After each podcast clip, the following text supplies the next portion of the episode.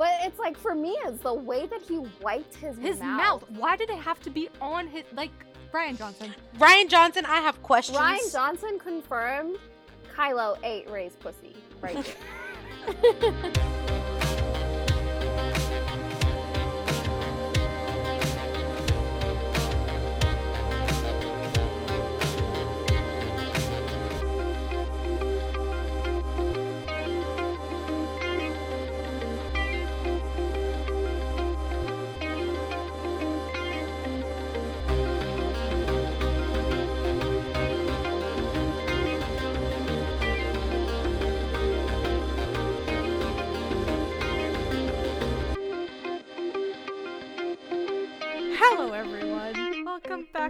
back to Romancing the Monsters. I'm Em. Hi, I'm S. I'm Seth. And we have, as promised, a special guest joining us today. G, how about you introduce yourself? Hi, I'm G. Long time no see. Uh, yeah, G has joined us for several episodes before. The Bridge Yeah. Kingdom. Uh, you were on Catch Up and Chill Five. You also joined us for something else, which I'm forgetting right now. It was a wallflower book, right? Yes. Oh, Yeah. right. It happened one autumn. That's the Yes. one. Yes. the, yes, the yes. conspiracy uh Yes. episode. um and the reason why G is joining us today is because we are now discussing The Last Jedi, the second uh, movie in the sequel trilogy of Star Wars, or if you're S, we're discussing The Rise of Skywalker apparently. I don't know how that happened. what happened, S? I don't know. I just I watched. I put on the movie, but you know what? I think it was because when I went to click on to start watching the movie, The Rise of the Skywalker was before The Last Jedi. So I just Hmm. figured it was on Disney Plus. Like, on Disney Plus. So I just figured like that was Mm. the order. So I clicked that and I just started watching it. I mean, they would like to think that that's the order and outright, you know, delete the Last Jedi, but that's another.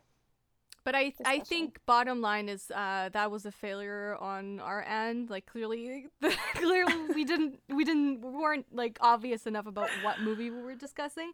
We didn't say the Last Jedi enough times. Yeah, probably not.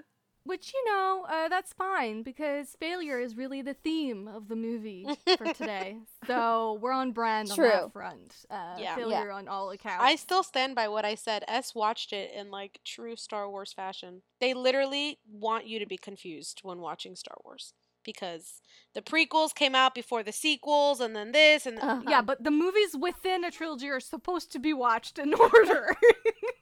But you know what? Weirdly, weirdly enough, watching The Rise of the Skywalker, like it was confusing, but it made sense. yeah. And now jumping back into The Last Uh-huh. Jedi, I'm just like, I don't know, confusion all around.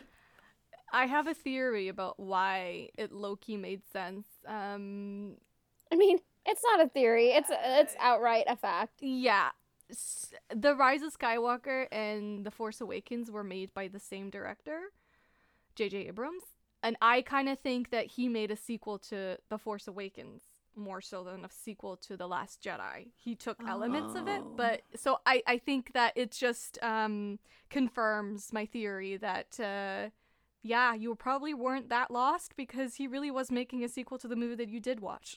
so, so yeah, but that's uh, me being bitter.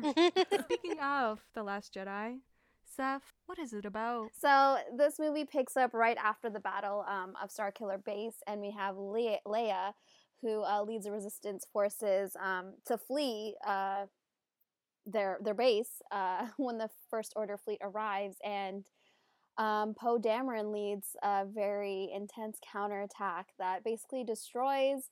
Um, it's uh, what is it called again? A dreadnought. Yeah. Like one of their like um like it just like it, you know it attacks things and kills them.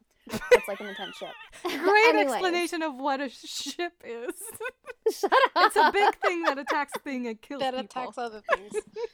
Whatever. Okay, anyways, so the resistance uh, escapes to hyperspace and they destroy that. Mhm. But uh sadly, it's like a serious like massacre of the resistance members and a lot of them die. No thanks to Poe Dameron. Yeah. Um, he Sorry. thought, you know, they're already here. Let's just destroy the dreadnought. Yeah. Um, anyways, during all that time, we have Rey, who is on Ahch-To and is trying to bring Luke back to fight with the Resistance. But he is not having it. He went on that island to die, and he's standing by that. Um, but then he somewhat agrees to train her in the ways of the Force. But during that time as well, on Ahch-To, we discover that Rey and Kylo Ren have this uh, connection of sorts that uh, gets explored in this film, and two enemies who uh, could not have a conversation before this are forced to talk to one another, and so Forced thus proximity. begins. Yeah. Of the mind. Yeah. Anyways, that's a very bad summary of this movie. No, it's but not. Um I just before we dive into like what we actually think of this movie, I just need to take a moment of pause cuz I'm I'm still like reeling. Like I I still kind of can't believe we're here talking about this movie. Mhm. I'm still like I still feel like I hallucinated The Force Awakens. Like us talking about like I'm still thinking this that was all a dream. Can I get a quick recap of what S thought of that movie? oh yeah, sure. Us? Um, yeah, I liked it. I enjoyed it. I mean, I'm here. yeah, I liked it enough to continue watching the rest of the movies. Honestly, G, I feel like we were part of that small group of individuals that really shipped Rey and Kylo um, after the first movie. So I feel like it is kind of hard for some he people picked to see her that. up as a bride in the forest and kidnapped her. What Yeah, more do you need from a ship? What kind of Hades and Persephone kind of shit is that?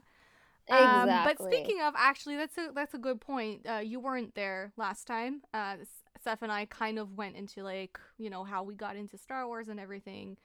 Um, but since you're here, um, how about you briefly explain how you got into Star Wars and specifically how you got into the sequel trilogy? I've loved Star Wars since I was a kid. My dad really loved Star Wars, and I remember watching the movies with him.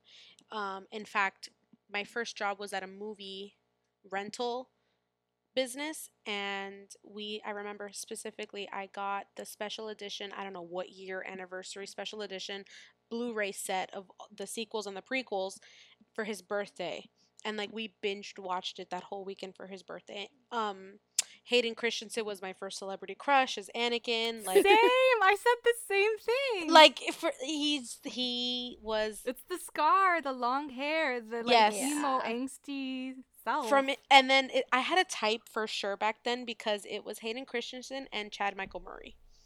Gee, same. Those were my two crushes back then. oh Um, my god. so yeah, like I love Star Wars. I mean, s- literally s- as long as I can remember. Um, so it was just natural for me to get hype about the newer films coming out. Um, and I went every premiere to see them, and you know all that kind of stuff. So that's how I got into it. Um, I don't know at one po- at what point I became like a villain lover, anti-hero lover Apologist. but I really think Kylo Ren like Ah. set it off. He popped that cherry for you. Yeah, Mhm. Draco was there always. Mhm. Like I never like found any kind of connection with but Harry is Draco Ron. really like a villain? Villain, No, or he's is not. he just a misled kid? Yes, but like Yeah. you know how they portray him in the books, and especially when I was little, like no, he's the bad guy. Harry doesn't like He- him. He's more like a bully. Yeah. Yeah. Yeah. So Kylo Ren really like was a pivotal point in my journey with villains. So was I the only one that was like a hardcore Darth Maul girl? Um, probably. I thought you liked him. Or I you do. started liking him later on. later on. Oh, actually, hold on. What am I talking about? Rewind. Anakin was my first taste of like, oh, he's bad, but I like it. True. Mm. Hmm. Like Yeah. he he is the reason why I if I had to choose, I would choose the dark side. Like Yeah, it is yeah. because of Anakin. Yeah, in the 3rd Mhm. movie with the yellow eyes, like, sorry, but like, On know, Mustafar, absolutely. it does certain things. It does certain things. I also love that S Loki perked up when you said Draco. Like, I, I did notice that from the, the corner of my eye. She went like? Oh gosh, you're exposing this girl. I love me some Draco. Do you remember your um how you played a part into making me a Reylo. Did I share fan art? Yeah. Yeah, Yeah. it's always fan art. It's always I- fan art for Em. It always is. It always is. I and you know what's crazy? Em, I remember exactly where I was when you replied to my Instagram story. I was working at Barnes. It was that momentous. It was Yeah. like a huge moment. I and I don't know if Seth and I were friends yet. I think we were because you also Gee, responded we were to talking about Yes. it. I think we were sending a fan art back and forth, and, And then we for some posted it.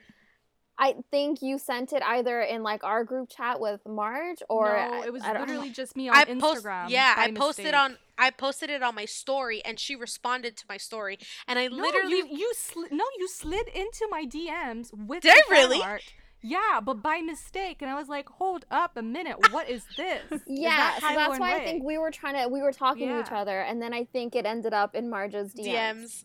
Um, It was and I remember exactly where I was. I was working at Barnes. It was at night, and I was behind the register. not doing your job, Nope. or actually doing your job very well. 'cause here we are. Yes, Um.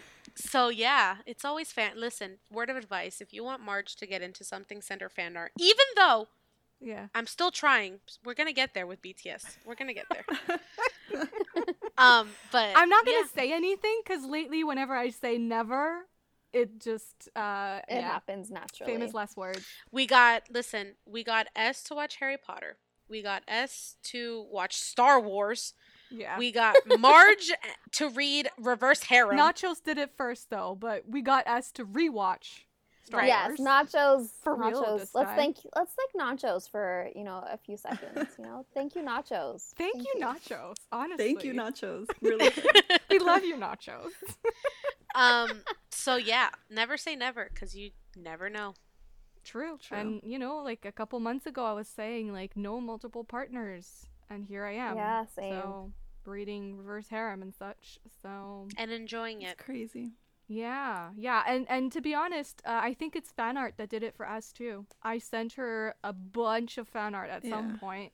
Uh, that was like you know, first it was like you know TikToks and stuff. then I don't know what was the second thing, and then the third thing I was like, no, that's this is this is the deciding thing. You know, it has to Was it like the raunchy fan art? It was it was a mix of like sweet stuff and like raunchy stuff, but it was like literally More like, raunchy, I a hundred a think. hundred fan art. It was it was a dump. It was the raunchy that got her. Yeah, yeah, yeah. Yeah. And and you know like that night she that's the night that she went okay. So it worked. It worked. It always works. So Thank you, artists who make fan art that um, make us Yes. join other fandoms. Yeah, Exactly. for real. So speaking of S, you watched The Last Jedi for real, for real. Yes. what did you think? I think I was more I'm more confused now watching jumping into this one after Well, that was your own damn fault, okay? Yeah, it is. that- no, it is. yeah. But it I was left confused and maybe a, a little dissatisfied because I was like Hmm. really excited for what happened with the third movie. But you're not supposed to to get there until you've had what comes before. You had to suffer first to get there. Yeah. yeah. So I think I suffered for like two hours and like 30 minutes. Which it wasn't bad. It's just my interest was elsewhere Yeah, because Mm. she already knew. with the third movie. But then Um, is the payoff as good? You know, when you don't actually get the like darker middle chapter. you don't get the angst. Yeah. Yeah. And angst is important, I think, for these two.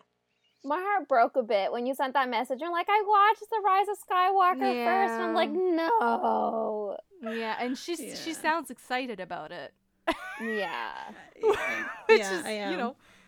I mean, I'm happy for you that Yeah, you yeah. liked it. Yeah. Um, Did you watch the whole thing or just like part no, of it I and then you stopped it right in that one thing at the end where he was uh, he got back off on, on the clip and he was like going towards her. Oh my god. Really? I That- stopped that's there. I where was like, you wait a minute, this isn't supposed to happen. Like, No way you stopped How is there. that the moment that makes you go that's this is not supposed to happen? because she knows. How about all the force connections that come before that you must have been like, what? everything before that, like, it was great. Like, I was like giddy, jumping in my chair. Like, I was Really? hooked onto like watching it. I don't know. Like, there were moments where I should have questioned why is this happening. uh-huh. hmm but I, I was just I was into it. I was into it. I was watching everything, and it's just I continued until I got to that moment. I was like, okay, this isn't supposed to happen. I shouldn't be watching this. Something's wrong. So I went online real quick and actually looked up the, The order. Roman numerals and like the order of the fucking movies. I'm like, I watched the wrong one. Okay, so wait, pause. Do you, without spoiling it, do you know what happens at the end? Yeah, because I've seen I've seen it. Yeah, I've seen this. Okay. the This is the one movie that she already. went to get nachos for. yeah, remember? so I'm yeah, I've seen this movie, so I know what happens. But I forgot. I'm thinking I'm watching the second movie, so I'm getting to that moment. It's breaking my heart. I'm just like, no, like this Yeah. wasn't. I wasn't supposed to experience that, you know? Yeah.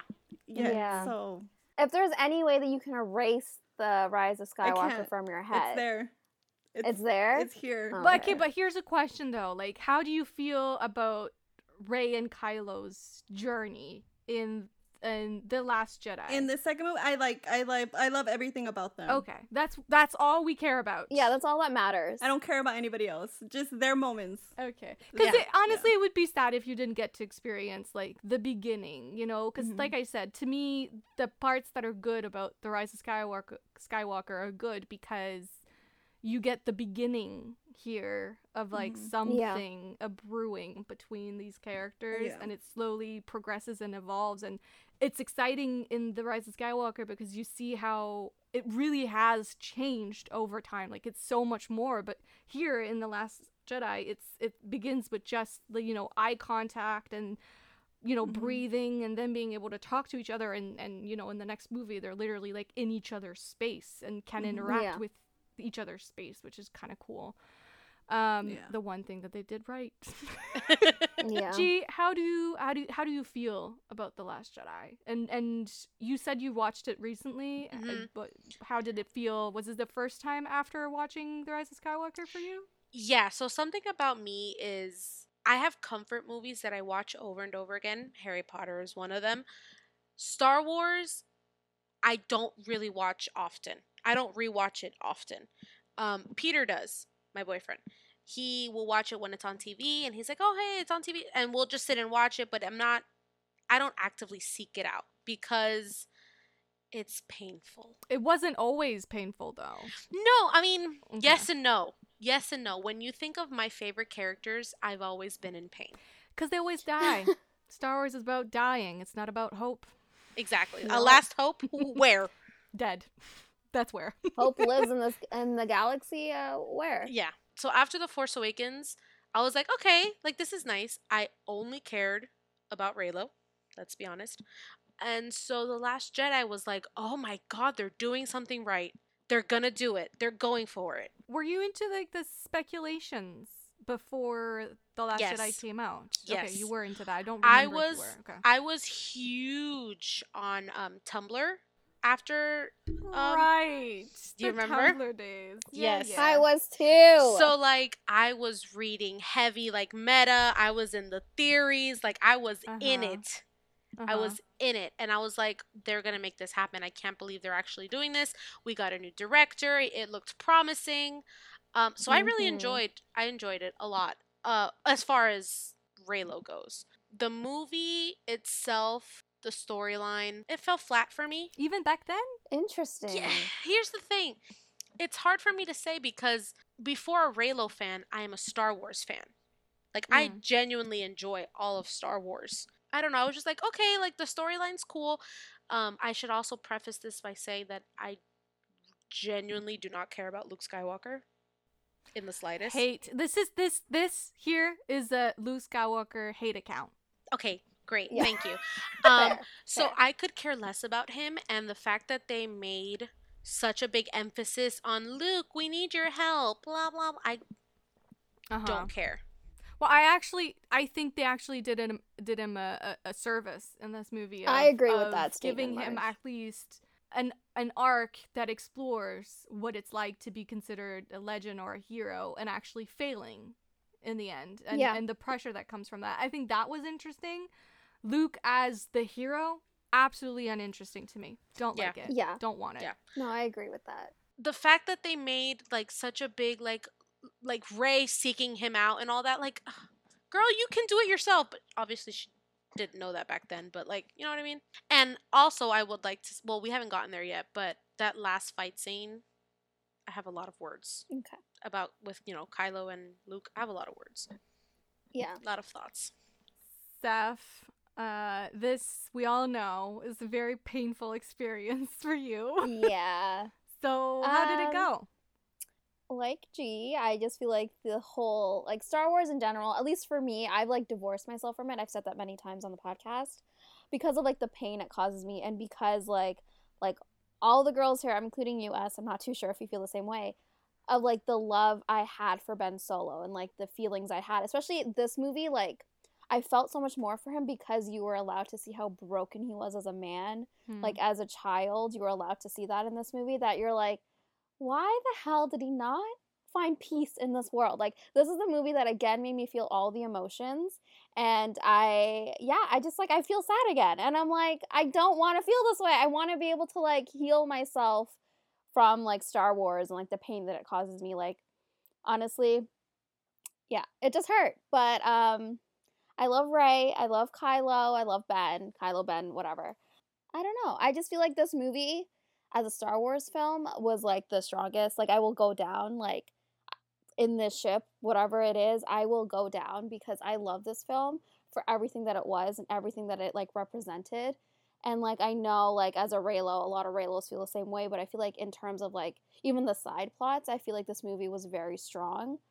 But yeah, I enjoyed it. I loved like Marge said like Luke's I guess, portrayal in this movie as him as like a flawed being and not like this hero.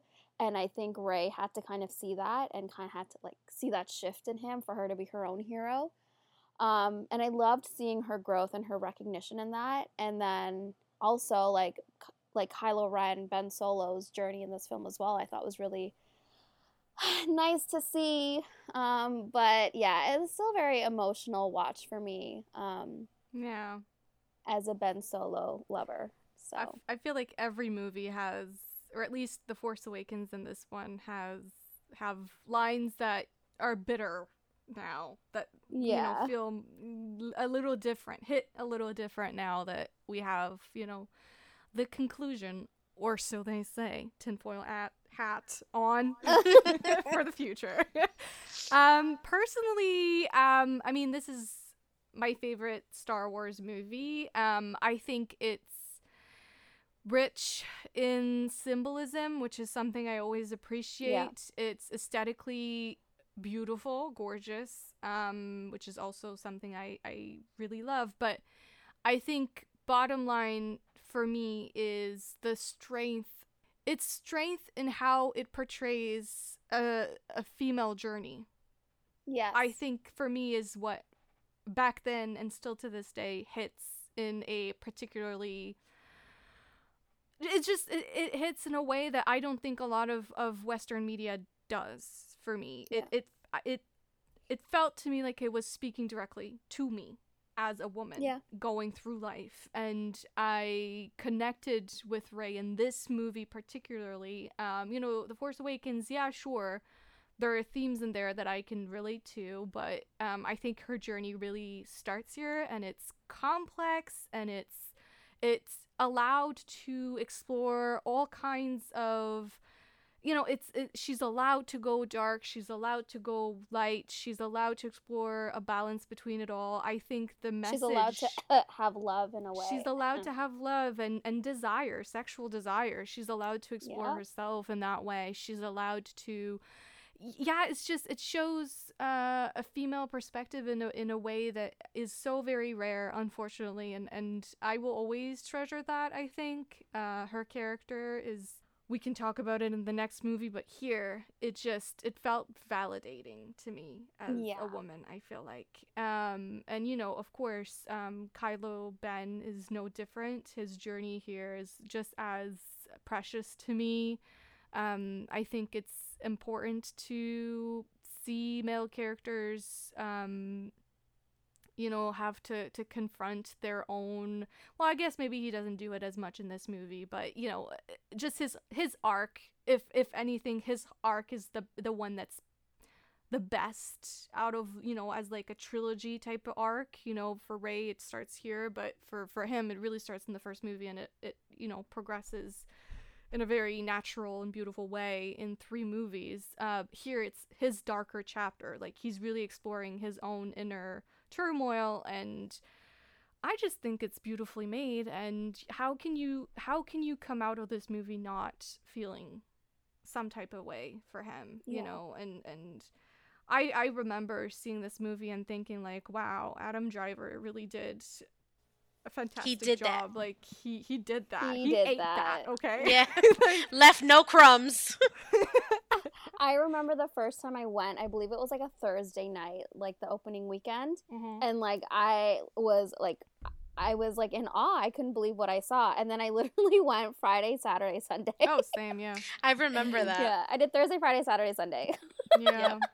And like I said, just the I I always like movies that explore things like failure. You know, like I feel like a lot Yeah. of people came out of this movie being like, "Well, what's the point? What did what did they achieve?" And it's like, well, what does it say that we always feel like the end point must be an achievement? How about the journey there? How about all the trials that are in the way until you actually reach that end point? Like here it's all Yeah. about failure. It's all about yeah, we set out to do something and we did it wrong because we didn't listen to the lessons that we were taught, or Yeah. we were reckless, or we were arrogant, or we were blinded by, you know, the the thought that we're in, uh, some kind of hero and therefore we're above. You know what I mean? Like it's just I feel like it, Yeah, no, no, it's, no, it sure. makes us for such a rich story that actually like you take something out of it. You know, you, you Yeah. it kind of makes you think like yeah maybe heroes do fail sometimes. And it starts obviously like right from the beginning, even with Poe. I know like we don't really like Poe that much, but like Mhm. he sees that as a win, but we know that as a failure. Even Leia says Yeah. that. So I just feel like every character in this movie had that common theme within their story. Yeah, and I I kind of think that this movie kind of does like a commentary on the following movie, in the sense that you know when you you talk about Poe and and the the line is like he said there were heroes on that mission and and Leia says dead heroes. I feel like that even is a commentary on like all those hero hero movies where it's like well he must absolutely sacrifice himself for the world. That that like that like mentality that you must die Yeah. to save the world. Yeah. How ironic. But uh, we're getting ahead of, of ourselves. So, how about we start with the beginning of the movie? Uh, more specifically, the beginning that actually matters, which is uh, the introduction of Kylo Ren. oh my gosh, yeah.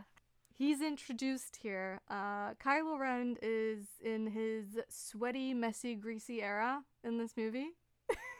Um, love to see it. This man's unhinged. L- long gone is the prince hair. God now bless. he's just greasy and emo and sad and angry.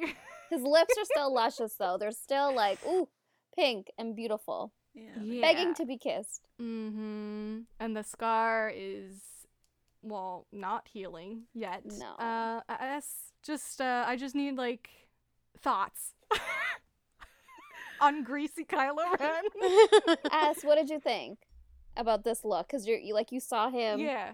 Erase the Rise of Skywalker from your head right now. Uh, yes, That. that, version. Uh, you saw him as a prince in The Force Awakens, and now Yeah, and you did comment on the fact that he looked hot, really yeah. good in that movie, so I'm Yeah. I'm curious. No, yeah, I'm not mad at how he looked in this one. He looked love the scar. I did notice that towards the no, never mind. We're not going to talk about the third movie. it's Oh, hard. gosh. it's really hard. I feel like it's like all blending in together. Yeah, we we yeah we can't ha- we can't have that. Um, but no, just just I really liked the way he looked in this movie. He was the sexiest yeah. scar. There it is. She is showing us pictures as we're talking. I got the receipt. show the show the one where home. he's shirtless. Oh. show, show me where he's shirtless. With his with his um high what is it high waisted High pants. rises? yeah. Yeah. He was very sexy once. Like I, Mhm. I've seen images of that like way before I was into way Yeah. before watching this. yeah. So like I get it now. Like I understand Uh-huh. the appeal and the sexiness of this man. Like uh-huh. very, very thick. And he's so large in this movie, which is funny because when he filmed uh, the the Force Awakens, he was you know it was two years prior, so he had a totally different body at the time. So like Kylo in that movie is much skinnier than Kylo Yeah. here, which Yeah. I just love. He's been angst working out. That's the best kind. In 48 hours, he he gained Yeah. like a hundred pounds in 48 He hours. used the force. angst. He used the force to like build muscles. It's the stress, okay? He gains weight Yeah. when he's stressed. Yeah. So we're introduced to uh, Kylo Ren here, um, and he's talking to Snoke, and Snoke uh, says, "Well, actually, the uh, earlier on on in the movie, Hux says something like, "We have them tied on the end of a string." Um, Mhm. and then when Kylo appears, Snoke says, "Tied on the end of a string, indeed, General Hux." Um, I don't know if you're familiar with this, as the whole idea of the red string of fate. I think there's Dramione art with the red string. Yeah, I'm fam- I'm familiar with the red red string. Yeah, that. in the sense of it like being like a pinky type of thing, right? Like a red string. that Well, it's of- like a whole. I think it's Chinese mythology, if I'm. or is it kind of like a soulmate correct? type of thing? well, it's some kind of mythology about like gods tying strings around lovers, like soulmates, um, and then like for them to find each other or something like that. It's much deeper than that, and I'm forgetting half of it. But um, the the whole like red string was like a huge thing in the TLJ speculation days. Um, like it was red string galore. Uh, and I I always love that line because I think Rian Johnson had posted a picture Strings, of like yeah, um, yeah, yeah, string yeah. like you know on a like a roll. Yeah. Um. So anyway, he's talking to Snoke, and um, baby boy is not doing great. He's not. He just killed his father. He is not healing from that. Um, Snoke is giving him shit. Um, and he, you know, Kylo says, "I've given everything I have to you, to the dark side." And then Snoke says, "Take Yo, gee, your faces are gonna make me cry. Please stop. it's hard. Snoke says, "Take that ridiculous thing off." Which, speaking of the mask, um, and he says, "You have too much of your father's heart in you, young Solo." Um, and that's when he takes off the mask, and we get the first look at his actual face. Uh, th- his facial facial expressions in this scene always get me, like you know his like little eye roll that's so like angry, but like passive aggressive angry, and then Yep. like you know but like the also pain his in his sad eyes. eyes. Huh?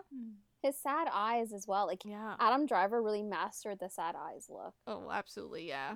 Yeah. Yeah. The the dark circles and you know, he feels so little, but then you can see the moment where you know, he he snaps, you know, when he's told like you're no Vader, you're just a child in a mask and then he Yeah. he like gets up to like act on his like recklessness cuz he's like fuck no, I just fucking killed my father. Are you kidding me?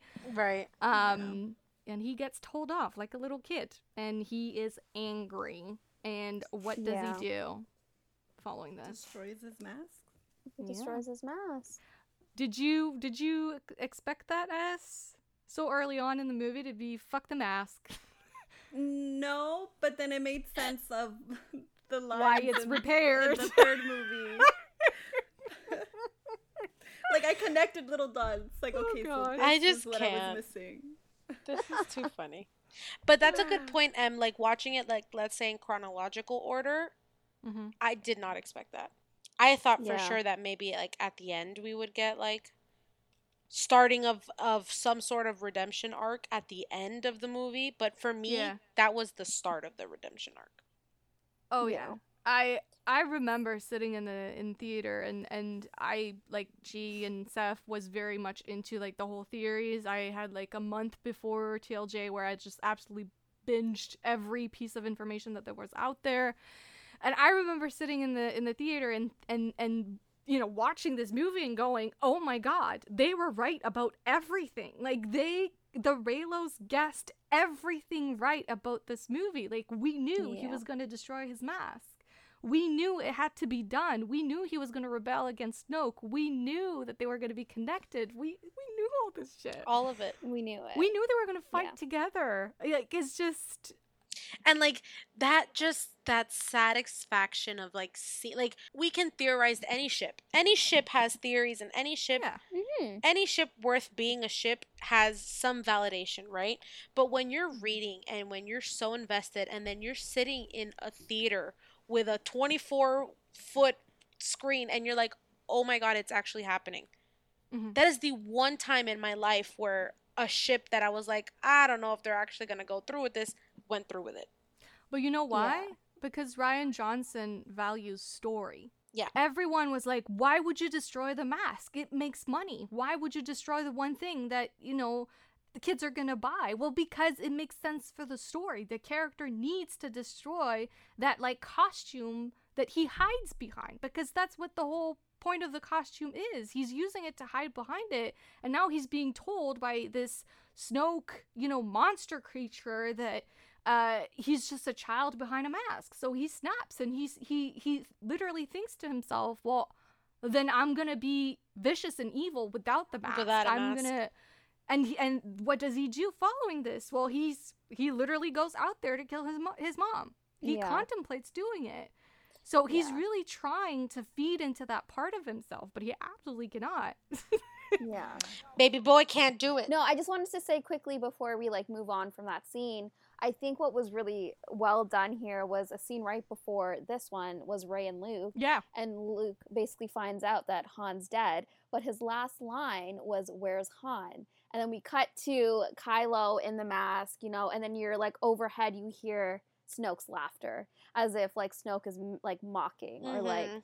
Laughing at how easily Kylo Ren played into his hands. Yeah, the And- transitions are so good in this movie. Yeah. I mean, just like when when uh, Finn says, "Where's Rey?" and we cut to Rey, like it's just so seamless and and organic, and it's just beautiful. Yeah. Very very well done. Um, No, but I feel like that one was like this is my first time watching these movies with headphones in because I'm watching it on my laptop for some Uh-huh. reason. Um, and like you're hearing every little sound, and like I've I've never really watched these movies like with headphones before, and like yeah, that one just really stood out for me that moment. Uh, but before he we get to him in his Tie Fighter, uh, going after his mom's ship, uh, we actually jump to Rey, uh, and and that's when she says, you know, there's no light left in Kylo Ren. Is that true? No, but you know, she just saw him basically uh, butcher his friend, her friend in the forest, uh, the previous movie, 48 hours ago. Um, so, but that's when we get the first taste that this is gonna this is gonna be a journey for Rey because that's Yeah. when she reveals, you know, he's he because Luke keeps asking like, why did they send you? Why are you here and not someone else? Why is, is this not Leia or, or whoever? And that's when she actually has to to admit to herself first and foremost that that she, I mean she says something in me has always been there, but now it's awake and I'm afraid. And I think deep down she's actually admitting that to herself first, Yeah. Yeah. uh, but to him Because as she's well. never had a moment to just sit down and talk about it. No one's ever like understood. because who else would she's feeling. understand? Who else is Yeah. force sensitive besides Leia? But they didn't really have time to talk. And she probably didn't know Leia was force sensitive either. The only the only person that knows and understands is Kylo. Luke. Oh yeah. And Luke. Well, yeah, but she hasn't Luke, met him yet, you know, in, in the first movie. So, and you know, Luke says it's time for the Jedi to end, which is like, fucking yeah. Can we can we go back to that type of mentality? Can the Jedi fucking end? I you know, and that's something that going back to like being a Star Wars fan my whole life, when I started reading like the theories and like understanding like this is pre The Force Awakens. Um at, right after Force Awakens. Um that I understood as an adult like what the Jedi stand for. yeah. Do, do you want to tell uh, uh, us what Jedi and Sith stand Yeah, for? yeah. Like the, So- the sort of Um, Yeah. the best thing that I could do, if it's okay, I want to read, and like this is super nerdy of me, the Jedi Creed and the Sith Creed. So this is what basically they stand for, and it's this is the Jedi Creed. It says there is no emotion, there is peace. There is no ignorance, there is knowledge. There is no passion, there is serenity. There is no chaos, there is harmony. There is no death, there is the Force. So right off the bat, there's a lot of things wrong here it's like nuns. Yeah. like don't be like be a zombie be a You're zombie, not you can to be love. a yeah, be a zombie, you can be. You're be a not allowed to feel desire or passion. Nothing. or compassion for others. Or compassion. boring. right. and and you know the importance of compassion compassioness from from the previous movie. Yeah. Uh, Mhm. yeah, it's a little dry. Very All right, dry. now read the Sith one. Now, read. now here's the Sith one. Peace is a lie. There's only passion. Through passion, I gain strength. Through strength, I gain power. Through power, I gain victory. Through victory, my chains are broken. The Force shall free me. Now tell me you don't want to be a Sith. So here's, but so here's the thing, and I just wanna, cause I know you said you weren't a Star Wars fan, but this is the epitome, end all, be all of why Anakin, the original Skywalker, Yeah. turned to the dark side because his mom, he Yeah. saw his mom dying, and the Jedi would do nothing for him. Hmm Nothing. Yeah. He had he had he had dreams which we knew were premonitions of what was to come. Mhm. And he was like, I, my mom is dying, and Obi Wan, I like she was a slave, and Yeah. who knows? Maybe she was being raped. We don't know. it's like a lot of Um, horrible shit, and he was seeing all of it. And um, even though I do love the Sith, I think Obi Wan was probably one of the better Jedi's because he tried to sympathize with Anakin, but also he knew like his place in the world was a Jedi, and there was only so much he could do. But even Obi Wan was like, "Dude, like, let it go. It's just a dream," and it wasn't. And Yeah. that's the whole fight we see in in Episode three. But whatever. I don't think that that cutting passion out of your life is a sustainable thing. No, or emotion. You're human. Yeah, true. So this was a movie where I strongly believed, like every like not everyone else, but a lot of other people, that we were gonna be um, heading into the gray, gray Jedi era. But the Gray Jedi Creed is not a real thing, though, is it? I think that's made up. it's like it's not it made could uh, here's the thing it's it's deep deep deep like you want to get like serious into star wars lore the gray jedi exists like but like But is it is that like the the expanded universe type Yes. shit, or that was belong in the canon until era? jj abrams came in and said it's Yeah, not that's, fucking that's canon my Yeah. question. So it's Yes. no longer canon technically, but they they they can pick and choose what they want out of But that. it seemed like they were heading in that direction with this film. that's where i thought so too oh, absolutely. yeah. i thought rey and kylo were gonna end up as gray jedi anyway and start yeah, and being you know masters in that. or I mean, this movie was all about yin and yang coming Mhm. together. Light, Mhm. light. No, sorry. Darkness rises and light the to night meet to it. meet it yeah and there's a balance in between. Okay, read the Gray Jedi Creed. There is no light without the dark. Through passion, I gain focus. Through knowledge, I gain power. Through serenity, I gain strength. Through victory, I gain harmony. I gain harmony. There is only the force. It's the best of both worlds. That's literally Ben and Is Rey. that the, the both creeds combined? That's that the what gray? Jedi So it's like you're mm. not like you're not like fully in the light, you're not fully in the dark, you're like in in the middle. In what world can you really deny half of yourself? Like, in what world are you just one thing? Like, I just. In what world are you fully good? We all have moments where like, you know, we, you know, I mean, hello. That's the whole point of this podcast. like that's life. That's, you know, I, I like I don't know, Jedi's were made to be like this. They were made to fail. the legacy thing. of the Je- Jedi is failure. Can you see that? No, like literally.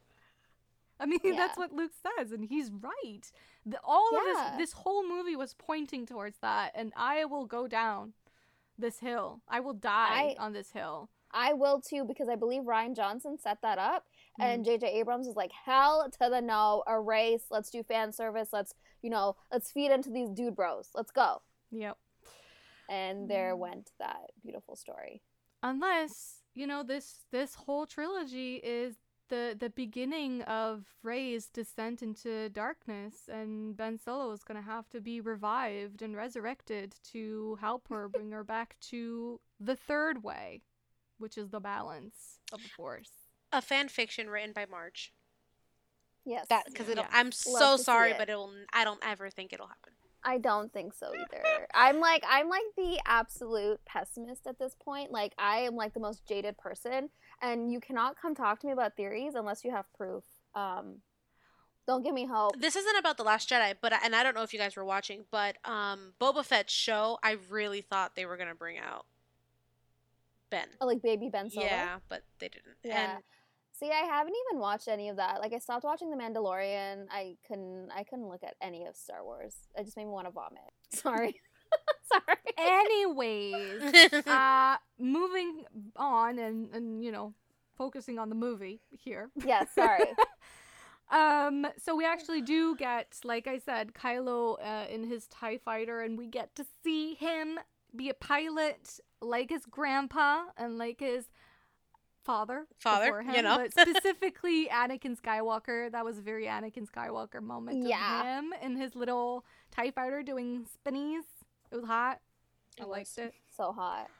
Um, and it's like I know this man was swearing like a sailor yeah. in there. Oh, um. I mean, you he, he me kind of does say fuck at some point, but like makes like makes it not look like fuck, but it kind of looks Yeah. like Does fuck. he? yeah. it looked like he was saying fuck. Us, how did it feel seeing Kylo and his little Tie Fighter being a hot pilot? Because you've never seen that before. Did you want to sit on his lap? Because I sure did. His thick thighs. yeah. Yeah, sure. But anyway, this is not actually a sexy moment, or at least uh, it only is briefly because it's actually heartbreaking. Yeah.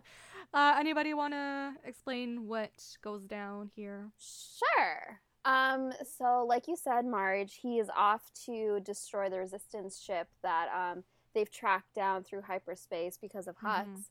Um, and he is ready to destroy that ship. He is ready to pull the trigger, and then we get a shot of like his face and then Leia's face, his mom, and like back and forth, back and forth. You know that they're connected through the force. You know that they feel each other through the force. Um, and he is or like reconnected, really? Yeah. yeah, like he is really like conflicted, and Leia is like patient in a way. Like she's just like waiting for something to happen. And he puts his finger ready to pull the trigger until last minute he pulls back and he doesn't do it. But then someone behind him, behind him, sorry, uh, actually shoots down the ship, and she is in the galaxy. Yeah, and there's a solid like couple couple seconds where he's just flying like aimless, like well, I mean not aimlessly, but you know what I mean. Like he's not shooting at anything. He's just like kind of in shock at what just happened, Yeah. uh, and realizing that his mom probably died, but at, he probably has not felt it through the force yet. So it's not like you know, yeah. And that's when he you uh, Hux you know comes on and has has something like oh you need to come back, blah, blah, and that's when as he kind of mouths fuck a little bit. yeah. you know, this is a Um, Disney movie at the end of the day, so they can't do that. Yeah, Yeah. but it is like a very important moment because you know he did kill his dad, thinking that it would make him stronger, which it definitely did not. It really Here did. he tries it again, uh, but he he can't do it with his mom. He just can't. His father represented something in him, um, you know that I think fathers generally do for boys specifically. Uh, but his mom, it's a different kind of connection. It's a different kind of love. Um, and he can't bring himself do it. He can't. No. This brings us to him being stitched back together. Uh, Oh, for real. I know where we're his going. Scar this time. Um, and Ray, uh, Luke has just finally offered three lessons. Um, and she's had her first lessons already, I believe, right? No, she. She she? hasn't yet? No, it's right after this. You're right. He says at dawn, and then it's dawn, and she's waking up. And as she's waking up, she realizes something's a little off, and he realizes on his end something's a little off. And here we have it. Suddenly, they connect, and the sound goes out. It goes. I love and that. You just hear breathing Me too. and they just breathe and they're just looking at each other not kind of you know taking in what's going on not you know understanding and she takes her blaster Rey, right off the bat, yeah, is on the offensive. she takes her blaster first thing and she shoots him because her first reaction is "Mm, he has to be there yeah, kill the enemy. And he's more like he's curious. He's like, "What the heck? How is this happening? What's going on?" Yeah. And she's like, "Die!" yeah and and he's taken aback that by the fact that she just shot him because he thinks it's he thinks it's real too yeah. It's not. He wasn't actually shot because the beauty of the Force is that the Force refuses to let them hurt each other. through these connections. And I love that Rian Johnson, the director, he explained why he created this connection, which I don't know if you'll remember us. Um, when we talked about the Force Awakens uh, and the interrogation scene, uh, we said that like that was the the start off point for Rian Johnson with his movie. He thought that there was something really interesting happening Oh, between yeah. the two characters there, Mm-hmm. and that's how he explored it. He explored it in this like connection that keeps you know growing and evolving between them. Mm-hmm. Um, but he he explained it as he needed a device in which both characters could connect with each other and talk to each other without being able to hurt each other Yeah. which was really okay. interesting at the time when we didn't know where it was going was like why do these two characters need a connection where they can't hurt each other and have to actually talk and connect emotionally Yeah. Mm-hmm. um No, but um, like I don't know if you guys remember, like early, early on in filming of this movie, we had Adam Driver and Daisy Ridley like Yeah, on yeah. like you know the paparazzi pictures of them going to Ireland or whatever. They're at the airport, and I was like, why is Kylo Ren like? Why is he gonna be on the Mm. island? Like, is there gonna be like a battle? Is there gonna be a fight? Is he gonna find her? But no, it was just Adam Driver there to uh, help her along with those scenes. there's really no fanfare to it it's just eye line you know eyes connecting uh, which is why they both flew to each other so that they could have like one of them was standing next to the camera so they d- they could have that literal like you know eye connection between them I didn't know Um, that.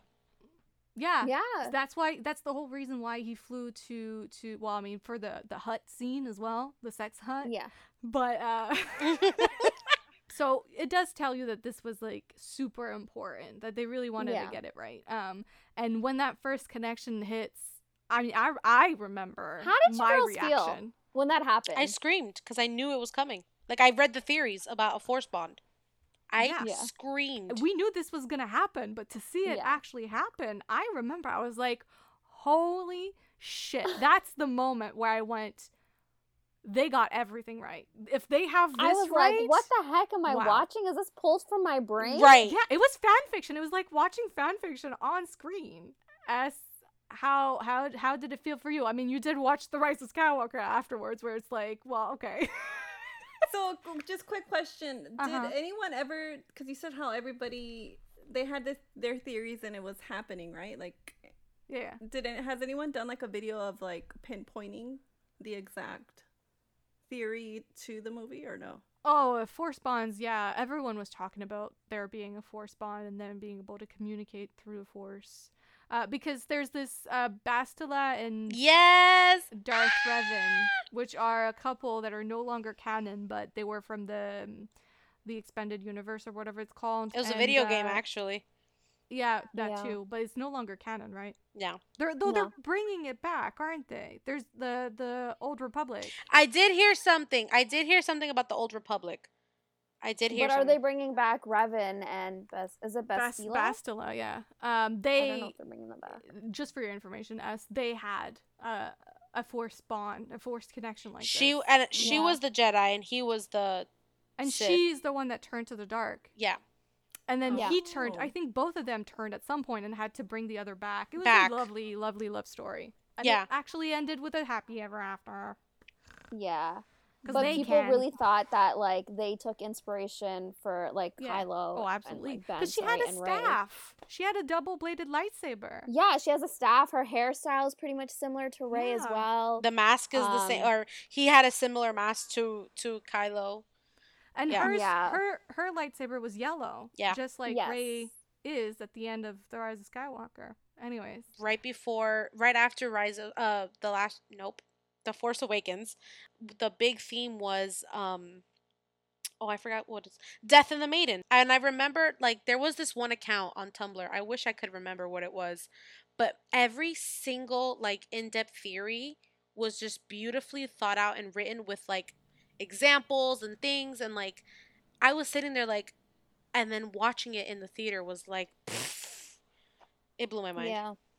Uh, anyways, so Force Connection happens. She shoots him. And then we cut to her uh, running out of her hut. And she turns around. He turns around. He does the like sock slide that everyone's Oh, obsessed with. so That's cute. Lovely.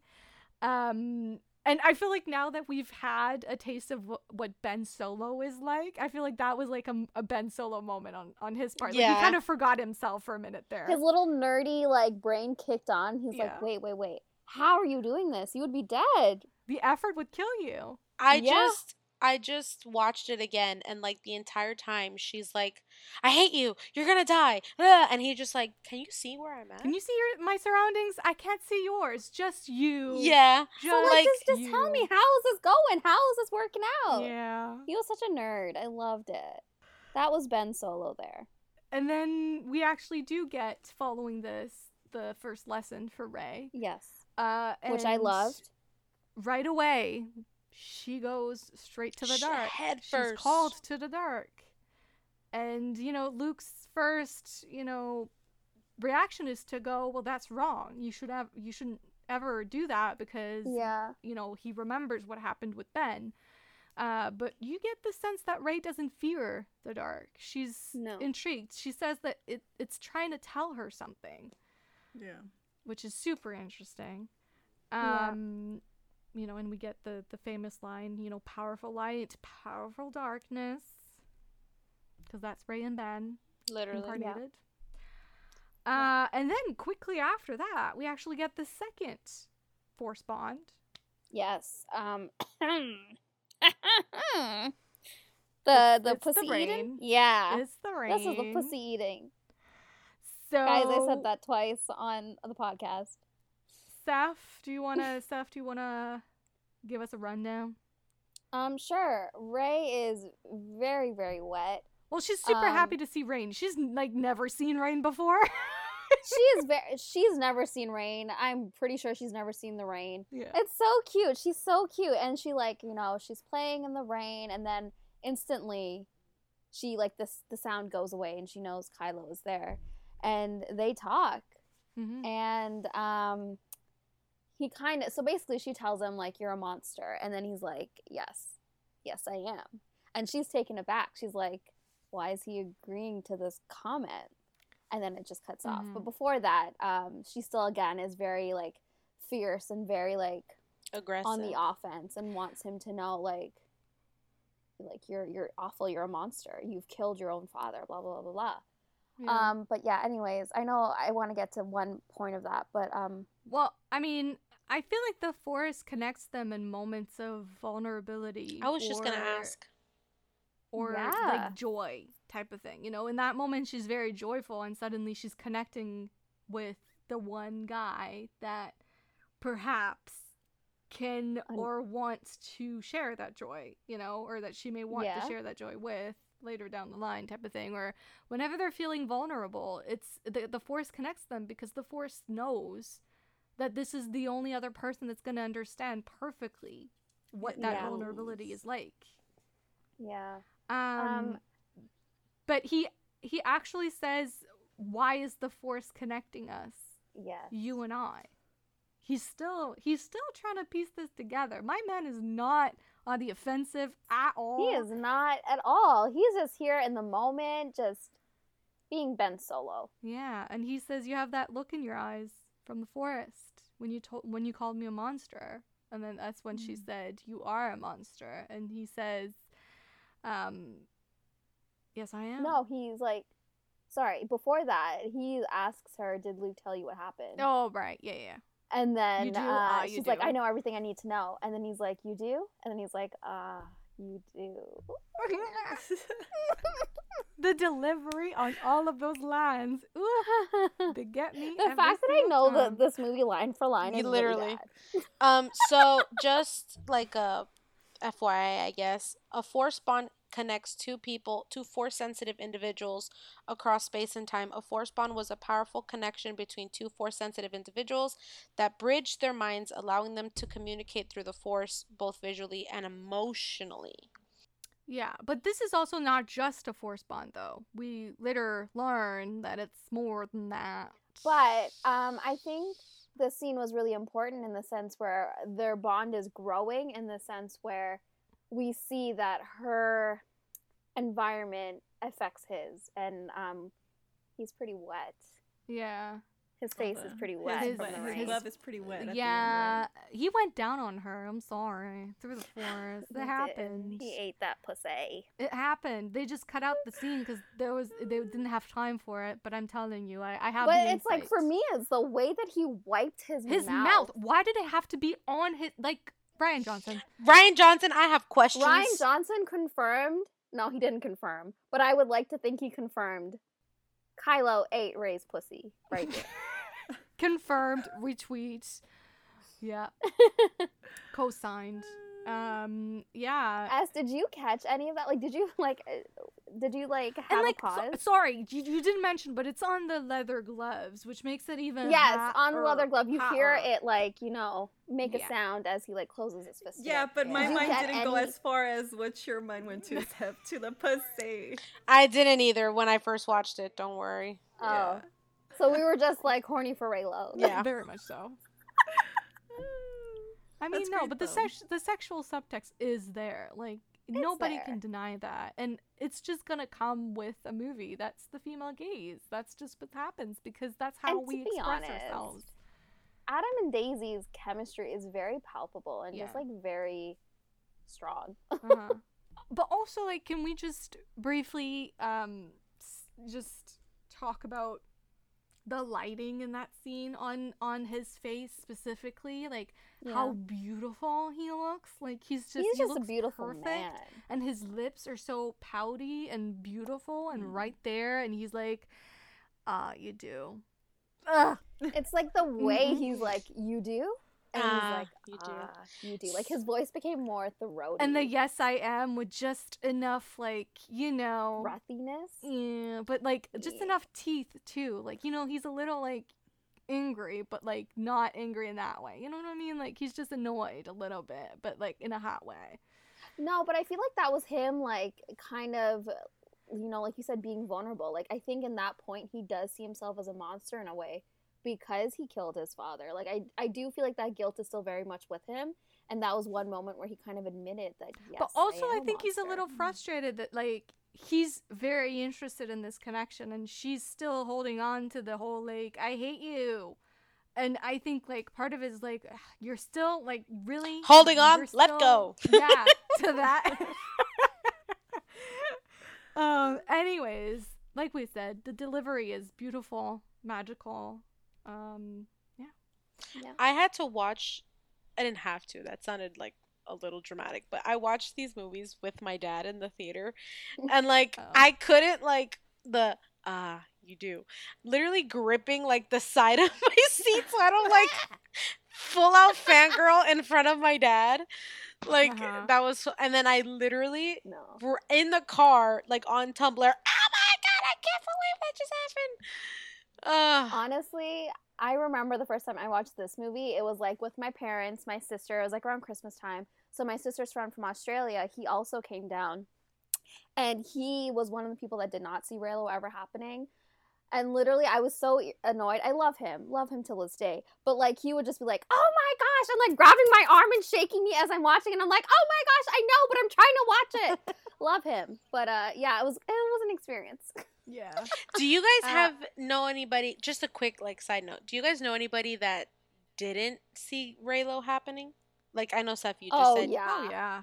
Most Yeah, people, a I'd- lot of I'd people. say that I know. they were like people. I I knew someone that said that Reylo was like forced that they didn't ever explore Yeah. Reylo, and I was like, your imagination just fucking sucks because I saw the whole story. or like the way you watch a movie just sucks. Yeah, Yeah. honestly, you need it. You need them to like spell it out for you. You can't like explore it on your own. Agreed. No, honestly, yeah, I, I know a lot of people. It's probably why I don't talk to that person anymore. Damn. spilling the tea Reylo ends and starts friendship. Okay, so so first, before the third force bond, she actually trains again, and the beautiful thing about this, or I mean, kind of genius actually, is that the moves that she's using while she's training with her lightsaber are the exact same moves that Kylo uses in his fight with Luke at the end. So it it literally foreshadows that they're Really? so connected. Yeah, she literally uses the exact same moves. There's like there's videos online that you can find where they literally like juxtapose the the two fights, like her training and his fight with Luke, and it's the exact same moves. They they fight the same way. They're so connected. They're one. Yeah. I love how like 2 years later she's like doing a little victory dance like I oh, we know. got it right. I think this was a nod to like the whole idea of like Rey being able to learn from Kylo or Yeah. Ben, sorry, and Ben being allowed to learn from Rey as well. that Yeah. She she literally went whoop. Thank you very much, sir. I'm taking all of that. Yeah. Yeah. And isn't that the first time she like that's the first time that she was actually like good at training, right? If I'm not mistaken. Yeah. Like she actually like succeeds and like breaks the rock or something.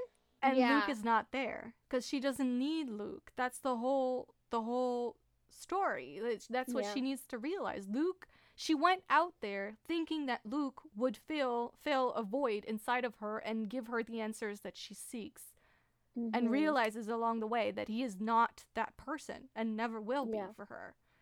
That the answers are in herself all along. She knows what the answers are. She's just afraid to to reach out to them to to find them.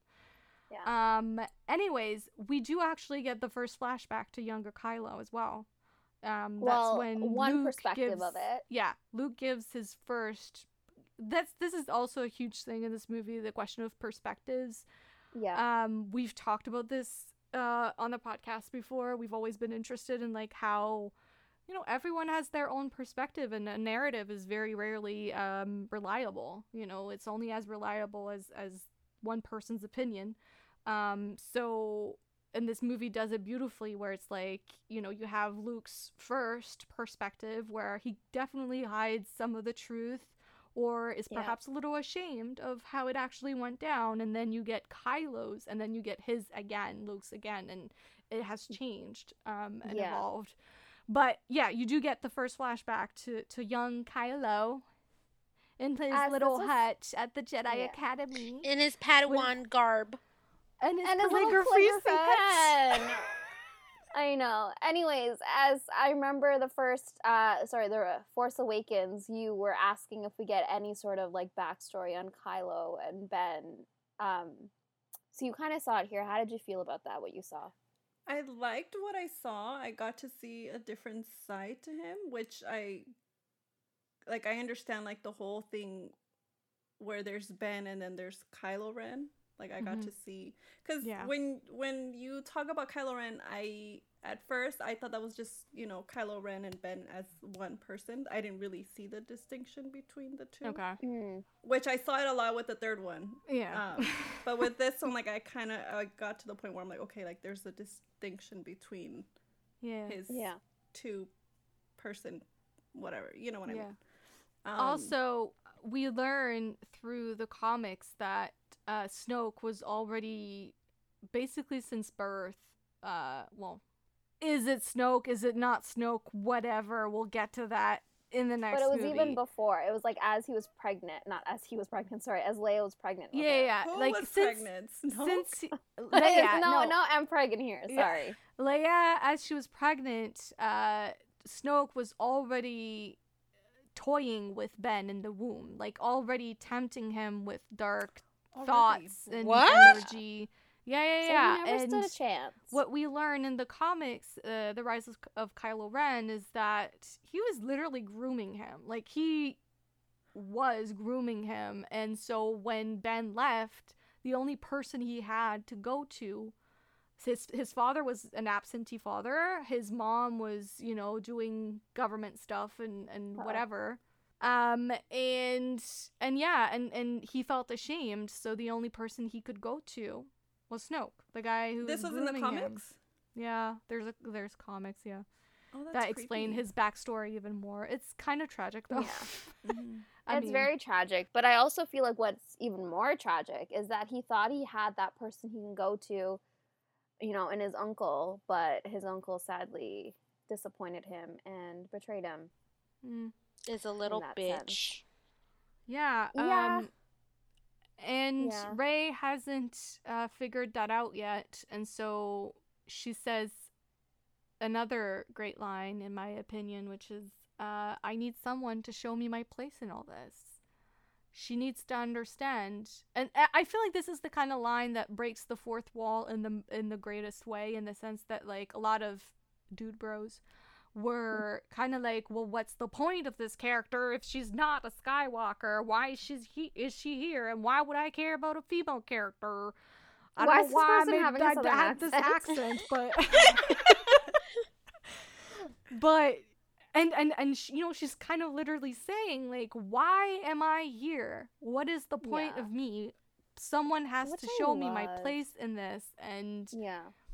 i think the conclusion to that in this movie is wonderful and epic and so important uh, as a message Yeah. but following this is when we get the the third uh, force bond scene All right, S. This is where we get the live reenactment. Yeah, take it away, S. Take it away. No, you guys are putting me on the spot. Well, I mean, tell us what happens in this force bond, first of all. Um, so in this one, Shirtless, big titties, Sweaty chest. literally waiting for her to see him, Yeah. all oiled up. He's been waiting for hours, just standing there. so they have a connection. Um, they connect through the minds, and uh, Rey realizes that he's shirtless, and she asks him to put on a, a shawl or a, a cowl, A cowl. and he's just standing there. He's he's not moving. He's like, I'm not gonna. He doesn't even say anything. He's like, no. No. it's not gonna happen. Yeah, they have this conversation and they slowly start to come closer and closer and and they both end up on their knees facing each other, uh, arms out. Whoa, stretched. okay, whoa. no, You're- you're going yeah. way too far. First of all, force bond. He's half naked, Mhm. been standing there, uh, and he says, "Let the past die. Kill it if you have to." which Mhm. I think is a hu- again, this is the kind of line that breaks the fourth wall in the greatest Yeah. way because it's literally talking to the audience. Let the fucking old dead ass things die. We don't need to continue with the story of these like 70 year olds. We need to let it go. It's not only that. I like. I think Rian Johnson was really like he still tried to play into like you know the fan service in the sense where like he had little nods to the OG trilogy. Like he had like of you know course, yeah. Leia's like I mean, the whole. Yoda, Yoda and he had Yoda. He had Yeah. like you know um Han's dice. He had like so many nods to the OG that still showed that he respected it. He respected everything that people loved about those movies and he included it and like grew from that Mhm. in this movie. Mhm. So I don't know. I just like you're right. Let let the old things die. But he says it's the only way to become what you're meant to be. And I take that as the only way that this trilogy could have become what it was always meant to be, could have had the weight and significance that it was meant to have, was Yeah. if we had actually let the past die, that we had let go of it. And this movie opened the door for that to happen. And yeah. Did it did it you know did jj abrams come in for the third movie and and you know follow up with that? We'll see about that but um but you know i think that's unfortunate because yeah it, it, that's the lesson. You you have to you have to let stories stand on their own and and do Yeah. what they have to do. You can't Agree. you can't constantly compare them to the past. But yeah anyways back to like the whole let the let the past die kill it if you have to context in the movie. That's when rey decides to revisit her past and actually look into the past and goes down that hole that is like i guess symbolizes the dark side and she goes exploring to find out who her parents are and she doesn't see anything she just sees her face she really does trust him yeah. you know whether she wants to or not he he he says something and right away Yeah. she she goes through with it she's like yeah. Maybe he has a point and i love that. I love it too and then during that time we're hearing her narrate what's happening. Yeah. And then you realize clever cut to the next force bond she's talking to ben solo. Because you're you're watching this and you're like when in Star Wars has there ever been a voiceover? Like that's not a thing that happens in Star Wars. So at first you're like, Yeah. why? Who is she talking to? Us? What? That's no weird. and then i was like is she talking to luke so like luke's okay with her going down there Yeah, it was so clever. Uh, Yeah. but so she's down in the in the vagina cave, let's Vagina cave, yes, or butthole vagina cave. Um, and you know she's she's going deep into her inner femininity, her inner darkness, exploring all sides of herself, even you know, and seeking out the answers that nobody else can give her but herself. Um, so it's like her dark trial moment, if you will. Um, and she is surrounded by a bunch of herself. As when she touches the mirror, glass thing, cave, wall, Mhm. did you notice that at first there's Tinfoil hats two, back on. There's two people at first, and one of them is much taller than the other and looks exactly like Kylo Ben, and the other looks exactly like her, and then they merge together until she sees herself when it's actually revealed. Yeah, Did you no, I thought that? that? was her parents were coming forward. That's what I. She was L- Watch have, it like- again. Look at the shape of it. I know the shape of that man more than I know the shape of myself. It's him. he was behind.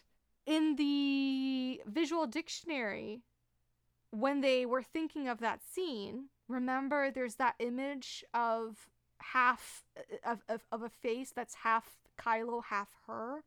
Yeah. So, and that was like the concept for this scene, and what we actually got was like two sh- two shapes, one clearly male, one clearly female, merging together, and then it's just her. But it says a lot that in the visual visual dictionary, when they were thinking of the scene, it was she was supposed to see a face half her, half him. From this, like Seth said, we realize we realize what That she's confiding in yeah Ben Solo. Over a little fire. It's Yeah. intimate. It's Candlelit. warm. It's it's cozy lit and romantic. The way that Marge's voice dropped like two octaves to describe this scene. Uh, but okay, Rey is like literally crying her eyes out here, and she's like, "I've never felt so alone." Yeah. And then what does what does uh, Ben Solo say? He says, "You're not alone. You're not alone." And then she says, Neither are you. Neither are you. I've never felt more victorious in my life. Oh, girl. Me. That quote was in every Twitter bio for like three years straight. Any Reylo merch, it was that with the hands touching. I have a shirt like that. And the way that they both have tears in their eyes, I don't know if like Ben is like feeling her emotions through the the bond or he's actually like resonating with her and relating to her situation. that loneliness, yeah. I don't know what it was, but like that scene just spoke volumes in terms of like Mhm. where they are now in this connection, this relationship that's budding, that's growing. Um yeah, I just loved that whole scene and how like soft spoken it was and before the the force was kind of connecting them when they had moments of vulnerability. Here she has an Mhm. actual moment of vulnerability and she actually seeks him out. I don't think that the force connected them. I think she connected them through the force. Like she activated it because she needed it in that moment. yeah, she FaceTimed him. She FaceTimed him. yeah. S how how how do we feel Is it? This is the scene, right, where they're on their knees facing each other. they're not on their Well, knees they're they're, sitting. sitting, on They're sitting on stools like rocks. I saw knees on the floor. well if you want them to be praying to each other at each other's altar Yeah, then I- go for it I like that. But this was a scene where now he can see her surroundings. fully. I mean, he's fully in her surroundings. He's immersed, yeah, in her environment. Um, and I feel like this whole scene was a throwback to Maz's line in The Force Awakens when um, she says, The belonging you seek isn't behind you, it's ahead. Meaning, Rey looked into the past to find out where she belonged, where she found, like, if her parents were there. But cut to present time, and she's confiding in someone, you know, that's as broken as she is, as lonely as lonely as she is.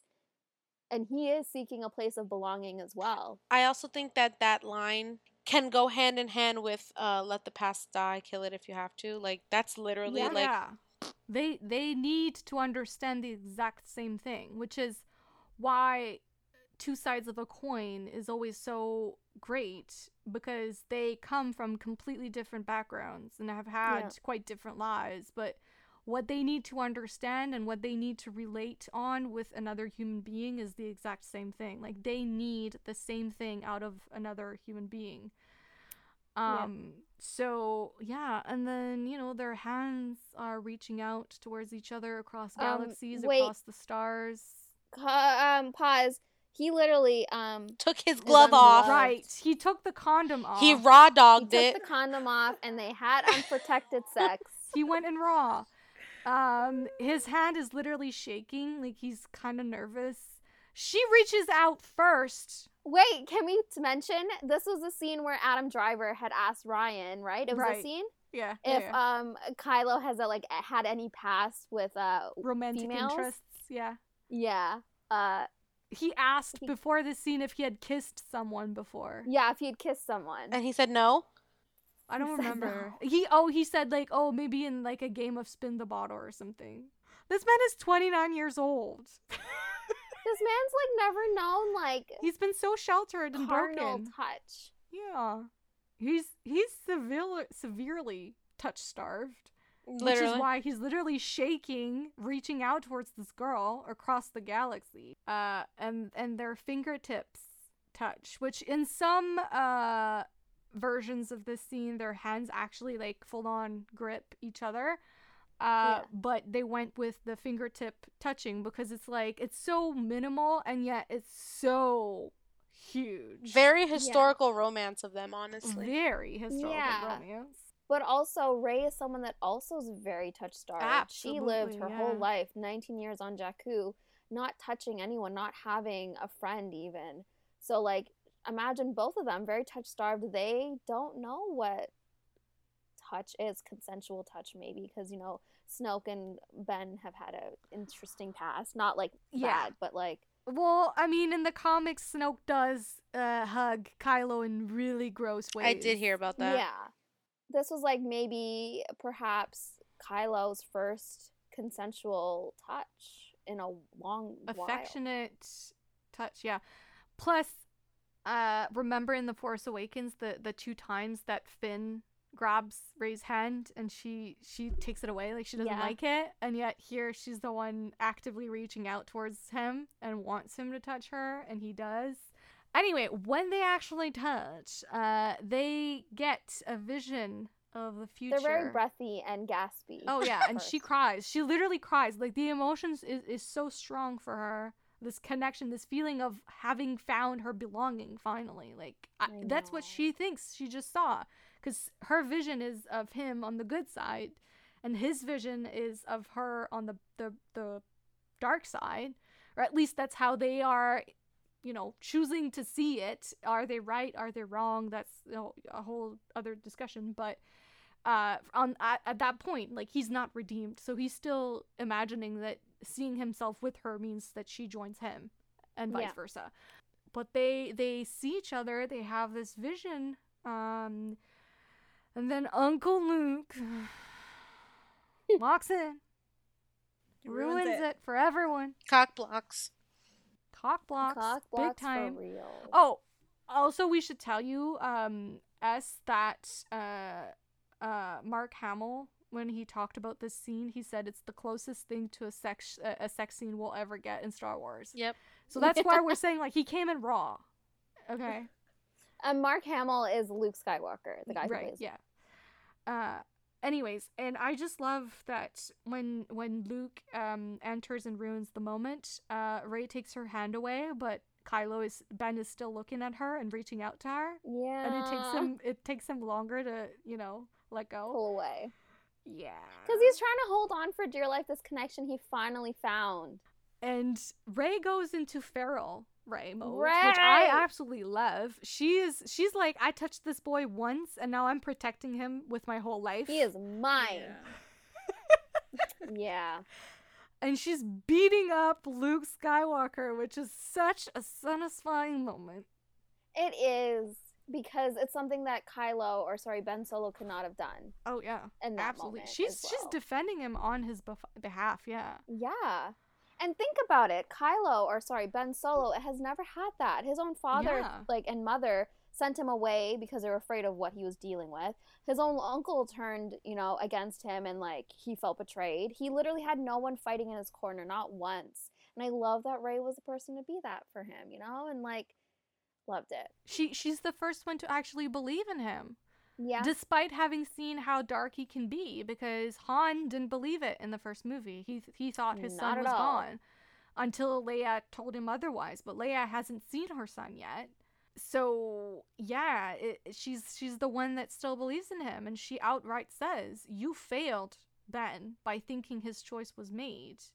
But she she Yeah. still thinks that there's conflict in him, that there's a chance that if she goes to him, he will turn. She literally says he's our last hope. Mm-hmm. Yeah, I know.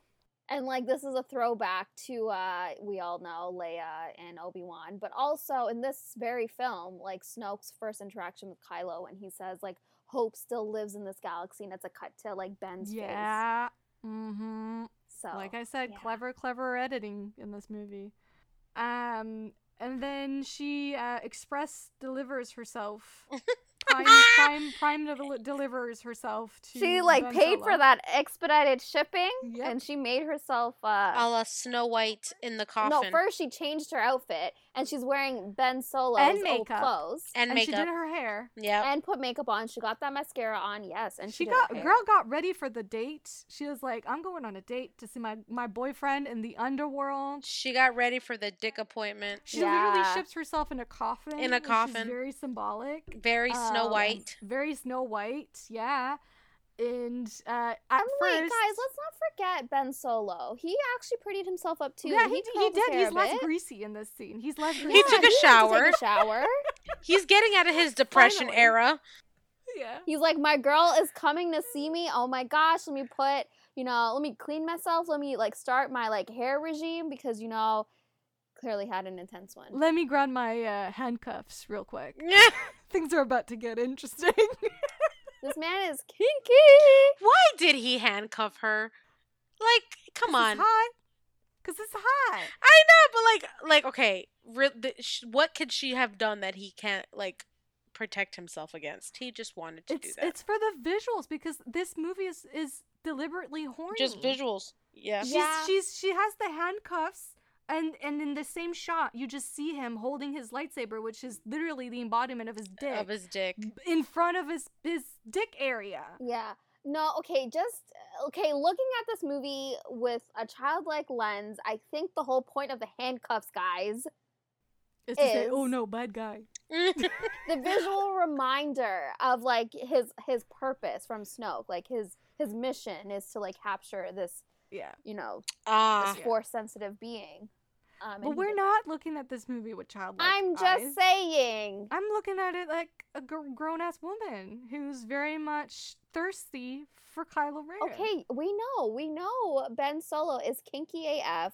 We know he wanted to see the handcuffs on her hands. Well, he did. know and y- that's why his hands are covering his pants because we all know what's going on in them pants. What you said. So, anyways, but I just want to say that when she's in that coffin, okay, at first she's like genuinely excited to see him and has a little yeah, smile she on her has a face. little like a smile on her face. in the novelization, it specifically says that that Ben actually smiles when he sees her in the coffin too. Like he's he's kind like they kind of like have a little banter at first, but that was not in the movie. But it's canon that they have like some banter, and then the the stormtrooper arrive and they ruin it all, and you know Yeah. Rey realizes that maybe things are not as they seem, but she still thinks that he's gonna turn.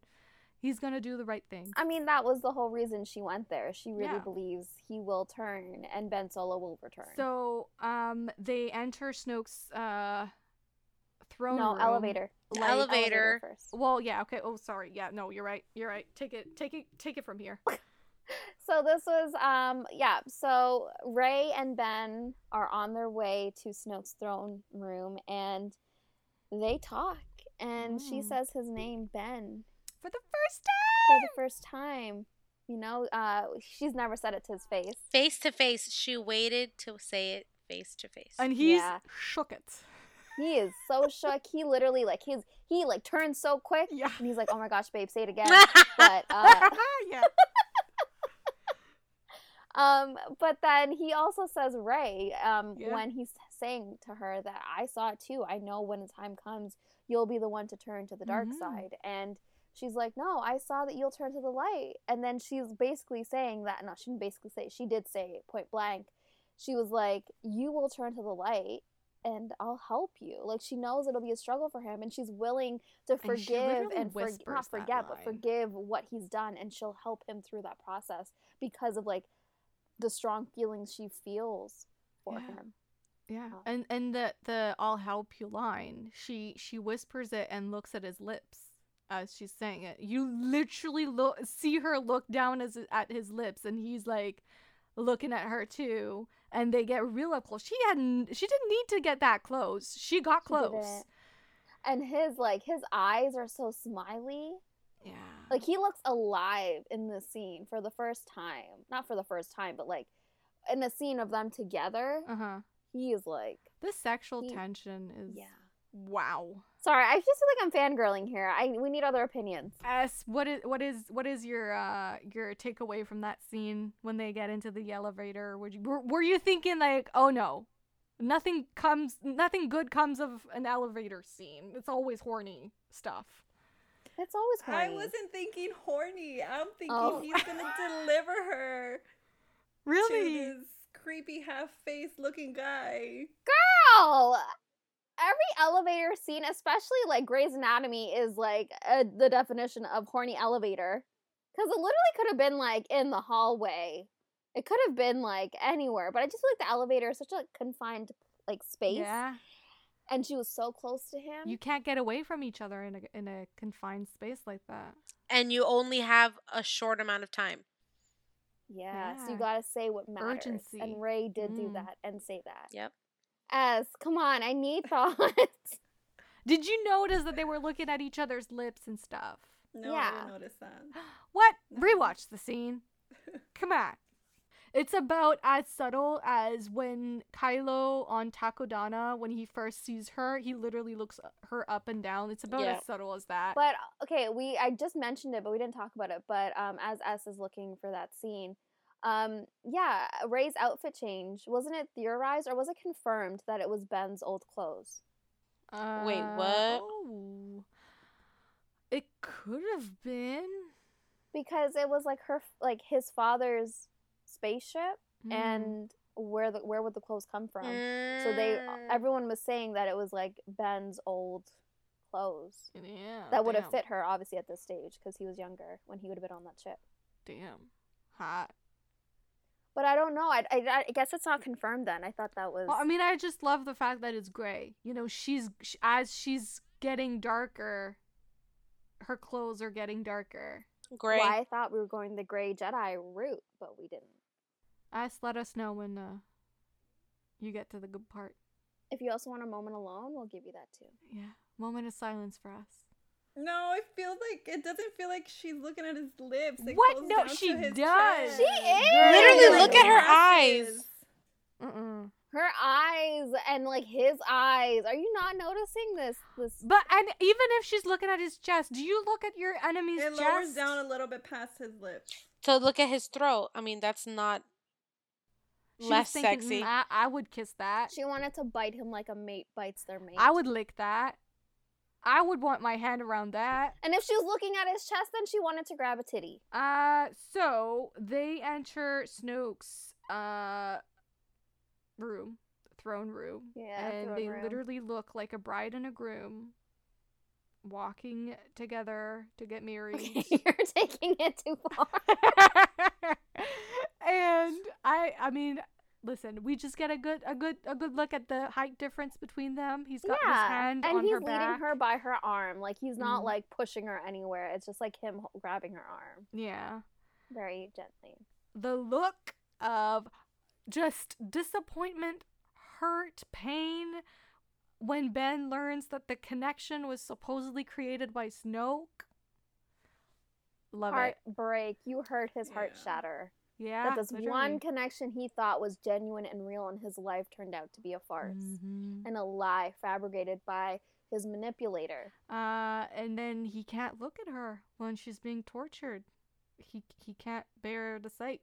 He looks down at the floor instead, and she's literally being like crucified in the air. Mhm. Honestly, what I found really disturbing in that scene was like you hear her scream and then it cuts to like another scene that's going on with like the resistance, I believe. Yeah. And then it cuts back there and she is like she's sweating and like you can tell like he violated her. oh yeah. Snoke violated her. So like it kind of made me feel like this is when you can say this was kind of rapish. You can imagine that he most likely did the same thing to him. Yeah. He ah he so did. So, yeah. Um, and then you you get the moment that I kind of spoiled for us the last time, where Rey grabs his dick, Oh yeah, she did grab his dick, his veiny dick. his veiny That dick. throbs. Yeah, his fiery rod. That that fiery. What, what what does he say? What does Snoke call it? That fiery. I'm sorry, Snoke fire said that. Yeah, he calls it like oh, I don't know. He says something. He he he has like a name for Kylo's saber in that scene. I'm done. Um, it does. Yeah, I just uh, that that moment. Uh, I remember that moment in theater, going, "Oh I- my god!" She is Yeah. grabbing his lightsaber.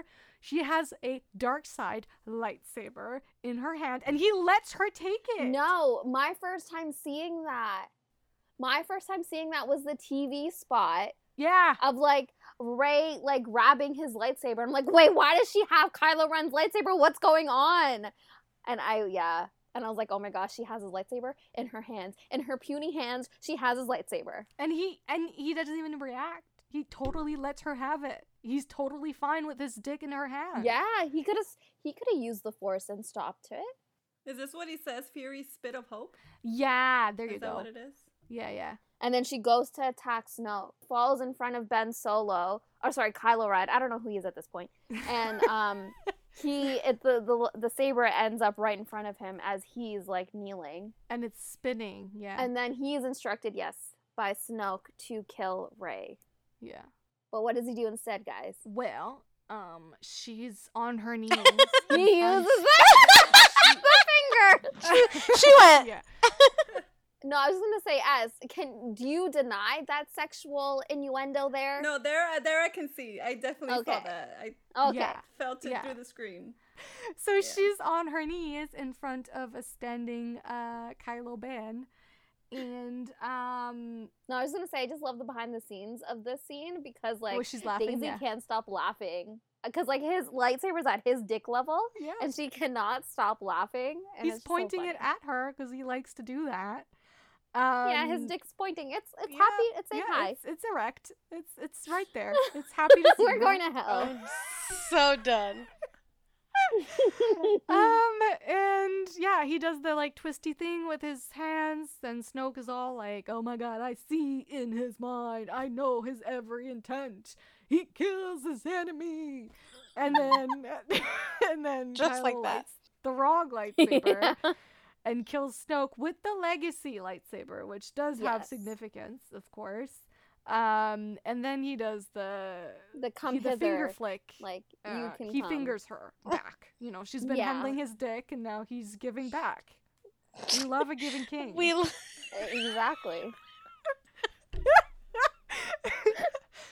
and shit. the saber flies towards her, and you just see her hand raise and grab the lightsaber midair, and that is the moment. That scene still gives me goosebumps. Every single time, the I remember how people erupted in screams Yes. in theater for that scene, that moment. Everyone gasped and screamed and was Yeah. cheering and clapping and excited to see what was going to happen because he had finally done the right thing and they were going to fight together. Yeah.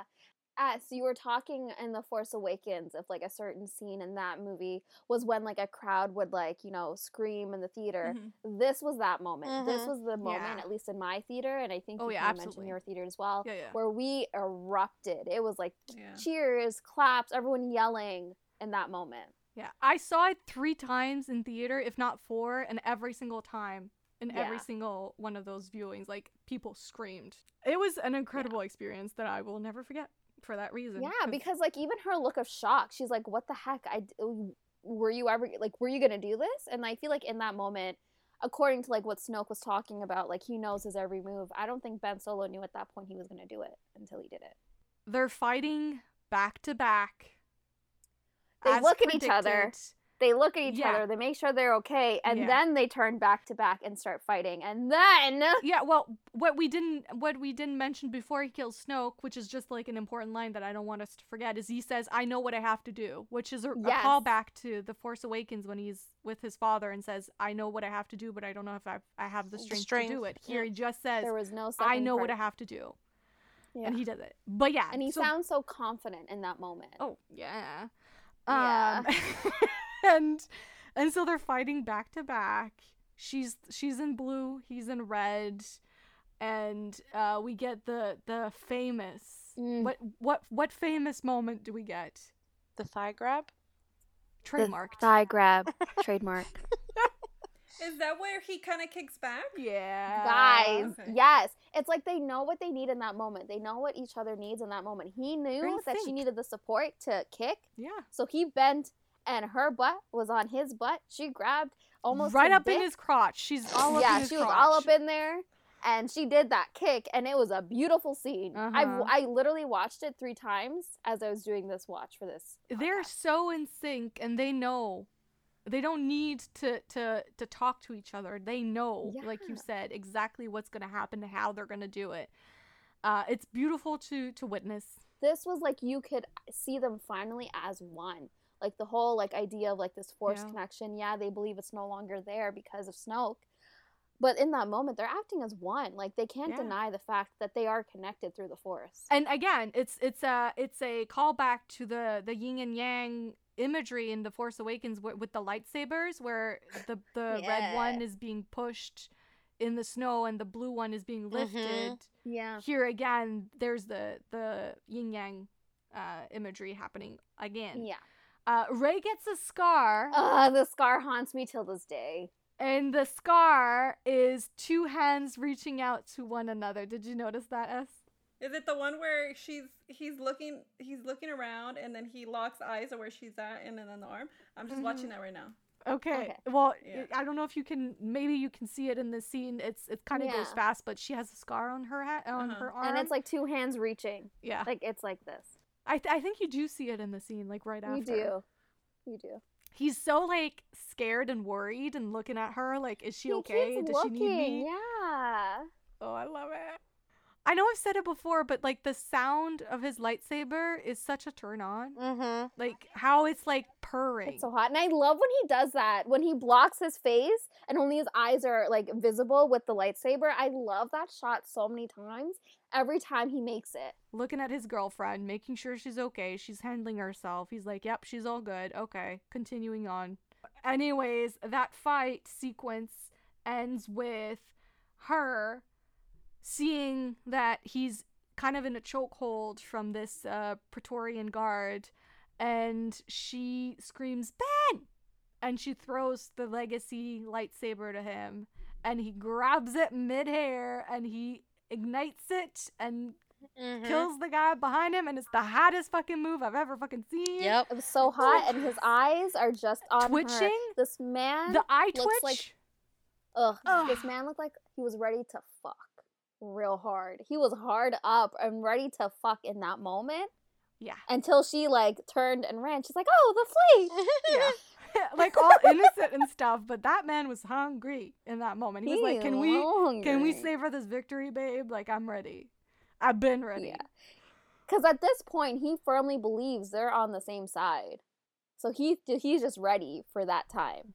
Yeah. Unfortunately, we embark on a botched proposal, Marriage a la Pride and Prejudice Yeah. 2005, yes. in which he says all the wrong things. he did. uh, he says, well, first of all, it's time to let the things, the little things die, I think is what he says. And Time to let the old things die. yeah, and, uh, you know, she's not really understanding what he means. And then uh, basically he says, uh, he says that very angry line where he's like, you have to let go, whatever.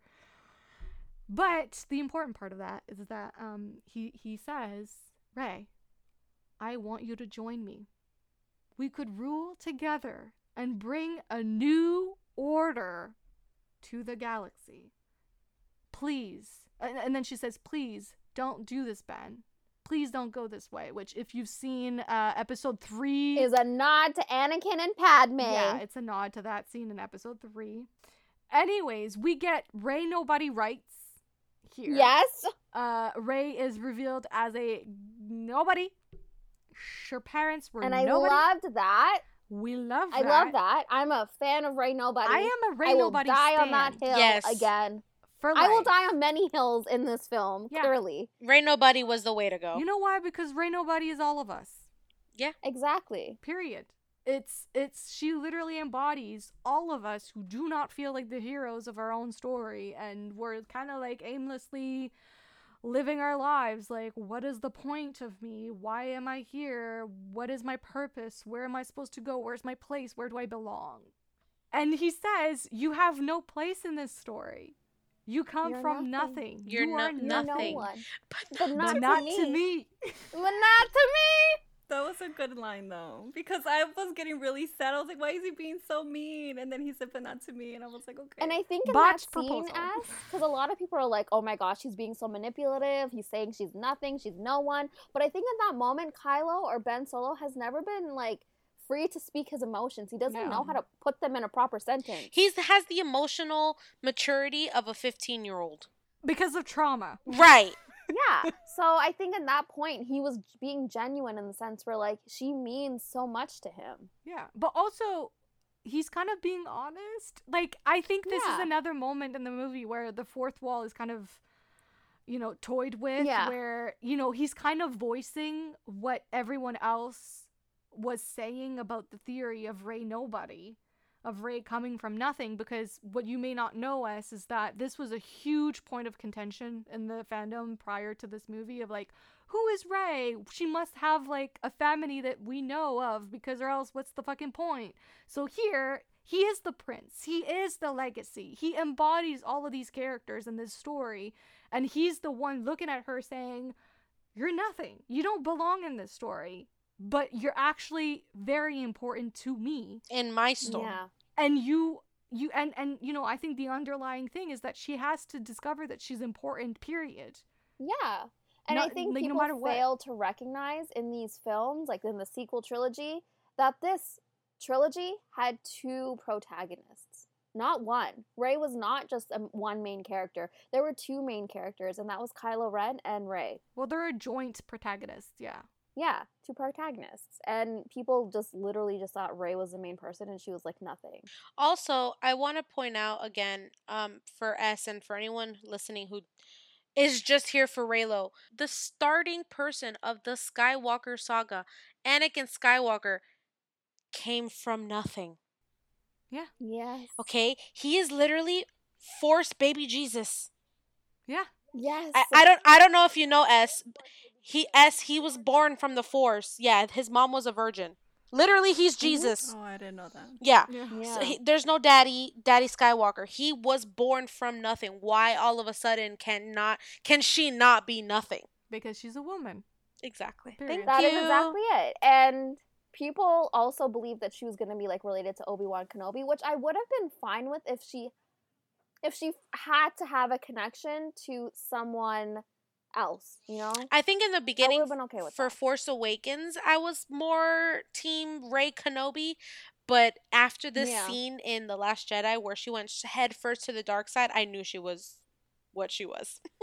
well actually can i out myself in the force awakens days i was actually a rey palpatine uh girl until she said rey nobody and then that changed my perspective personally because i was like that's the right path for Mhm. this kind of story and this kind of character and what she's Yeah. actually embodying for a lot of women out there it's important that she's rey nobody in the end but i was into rey palpatine back in the force awakens days I think we should table this this discussion until Yeah. the next discussion, like the next episode, but like Yeah. I want to revisit that. Uh, so this botched proposal, however, ends with "join me," and then the plea. He says, "Please." The plea, And he was like he begs, "Please." Y'all are gonna make me cry. He and his voice is shaking her. like he's literally Yeah. begging her to Yeah. choose him. yeah. Let's and watch sadly, it on the big screen real quick. she's prepared. She's ready. She's got it. okay. Wait, do you want to hear it? Yeah, let's, Yeah. let's hear it for the podcast. Yeah. Sold you off for drinking money. You're dead in a pauper's grave in the Jakku Desert. It's so You have no beautiful. place in the story. Baby. You come from nothing. You're nothing.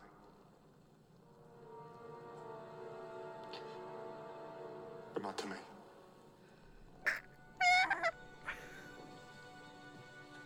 Join me. The hand. Then she sees the glove. Yeah. He's gloved. It's Kylo Ren. It's not Ben Solo. Exactly. Ugh. Aw. God, that line. Do you think it would have been different if he w- didn't have the glove on? Oh, oh yeah, Absolutely. he would have been Ben, and she would have for sure taken that hand and then gripped something else, Yeah. his lightsaber. the, the the glove embodies what he's hiding behind. So in that moment, he's not being Ben Solo. He's Kylo his Ren. intentions are wrong. His his ideas are right, but the way he wants to go about them, Yeah. his means are wrong, and she understands that. This proposal, unfortunately, uh, we kind of linger on the hands. There's a whole question mark for a little while there. She's tempted by it. She's looking at it.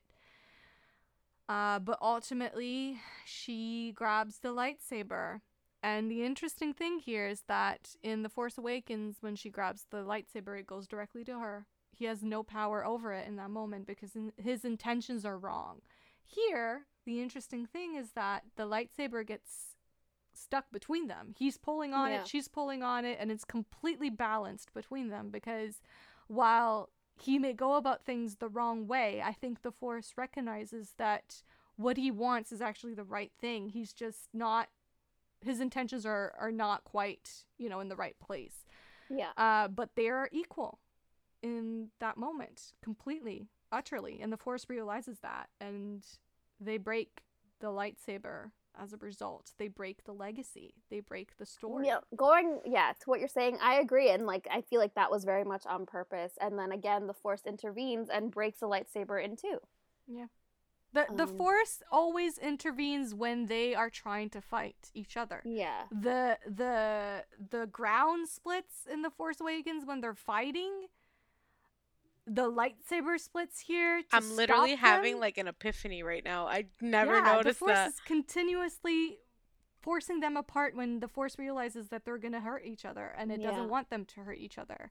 yeah. It's beautiful. Oh, interesting. Anyways, the supreme leader is dead. Long live the supreme leader. And my man chokes General Hux. Yeah, because our man is the new supreme leader.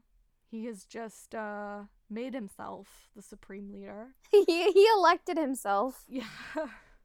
anyway, from one kind of anger to a different kind of anger, uh, we are on Crait. The battle is happening.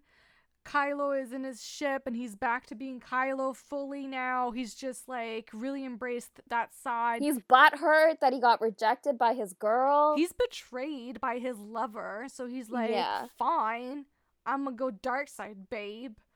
Um, and then he sees her. in the ship, and he's The ship, he's like, blow that, piece of junk out out of the sky. That was crazy. This man's unhinged. Yeah. But meanwhile, uh the force projection of Luke Skywalker arrives at the resistance base and talks to Leia and Leia has lost hope in her son, which I will never forgive her for. And she says, I know my son's gone. And he says, No one is ever really gone, which is the line that's gonna haunt us Yeah. the rest of our fucking lives Mhm. until then- episodes 10, 11, and 12. Thank you very much. Yeah. um no but then this also is a nod to like um it was like a general theme like with admiral holdo as well as poe Yeah. dameron as well as leia when like her saying is like hope is like the sun Mhm. hope is like the sun if only you believe in it when you see it you'll never make it through the night and so in this moment i would i would think sun as in like the the star in the sky is replaced with sun as in like your own child Okay, and I'm the one going in too deep. I'm just saying. Wow.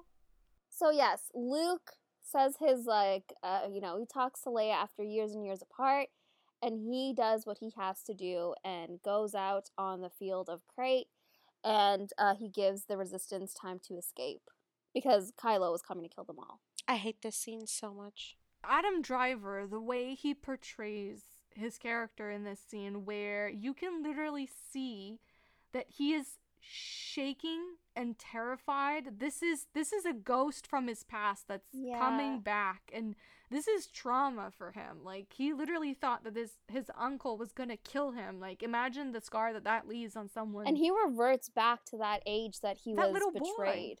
yeah, Yeah, you see it in the way he acts, you see it in the way he he speaks to Mhm. Luke in this sense. Mhm. Um Of course, I yeah. mean, there's the poison that Snoke has been feeding him about his uncle Yeah, this whole time as well. So of course that adds to like how terrified he is. But he's shaking, mhm. and he's like, "I want every gun we have to fire on that man." Like he's literally trying to obliterate Luke out of the world because he's scared, like we said. Uh, of course, Luke is unfazed. Kylo goes down and uh, decides to face his his Demon. his enemy, his demons. Yeah, literally. Yeah. And uh, and that's when he uses the exact same moves as Rey when As she was training earlier on in the movie, which is genius. It was for Really? this scene. Yeah. Yeah, Yeah. is that Yeah. scene. And that's when you find out Luke is a force projection. Yeah. That that was should have clued me in on the third freaking like I should have like questioned that because Why is he dead? he was a whole ass person in the first one Right. and he's like a projection in the third. I was just like I should have questioned it more, but I continued. It's okay, you're like, it's a sci fi film. Okay. Yeah. yeah. Anything goes. Kylo says, "Did you come back to forgive me to save my Ugh. soul?" I feel Um, like, in a way, he was asking, you know, like, did you come here to ask for forgiveness? and he says no. With a smug ass smirk on his face, Luke is like fully Yeah. looking at him like he's a villain and not his own nephew that he failed. Yeah. And so they fight, fight, fight, fight, and then Luke ends with "See you around, kid," which he never fucking Again. saw him around. Hello. And I was But like- anyway, Talk about deadbeat, like f- deadbeat dad, deadbeat family member. Like, Deadbeat uncle. Right. everyone fucking left him the fuck alone in his moment of pain. Even his grandpa. Literally everyone. Anyways, G, I know from the beginning of this episode you said you had some strong feelings um, towards the scene. it's just to make a very long story short. Luke Skywalker spent his whole goddamn life running from his problems and hel- having other people solve his problems for him. Those are the prequels, the originals. However, in this scene, he couldn't even face the one person that like needed that like face to face. This is the one part of the movie where I think Rian Johnson like let me down. Was like kill Luke for real. Well, he is dead for real. He did die. He did die, He but a brutal I, killing. I wanted like I wanted. yes. Yeah. I just but, but I know it's not gonna happen because it's Luke Skywalker and whatever. But like Yeah. I just thought it was so stupid that he was a freaking force projection the whole time. I disagree. I personally think this scene was done well. Yeah. Besides, like the whole smug smirk um, that Luke wore throughout the whole thing, I Mhm. think, like the purpose of Luke in that scene was to make sure that Rey survives, that the Resistance survives. Yeah, but you go a whole you go the whole movie and I get it, people can have a change of heart. But you go a whole movie ignoring these people and saying I can't do nothing for you, blah blah blah blah blah blah, blah and then all of a sudden I'm gonna be the one to save everyone. I just hate Luke. I'm this is this is my bias. I don't see it that way. I think, unfortunately, there's an emotional disconnect between this movie and the following. I Yeah. think this movie was setting something up where this wasn't the right moment for that connection. And I Mhm. think Rian Johnson was hoping that it would be picked up and that in the following movie we would get to have a connection between conversation. Bay, uh, Bay, Between Bay. Bay. Between Bay. and Luke.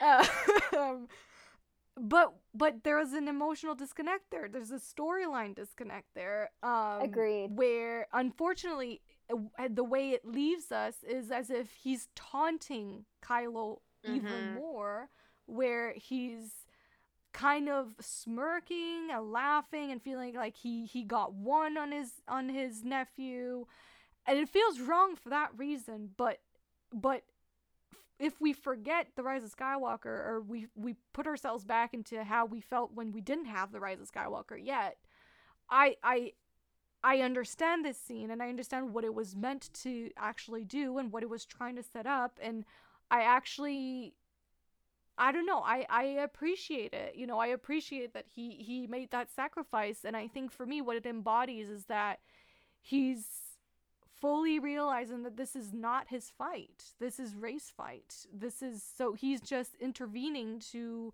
help them get away because now's not the time. They need to rebuild the resistance. So it's not the time for this conversation. It's not the time for this fight. Let me help them. Let me do this one thing and I will make this literally the last thing I do until before I die.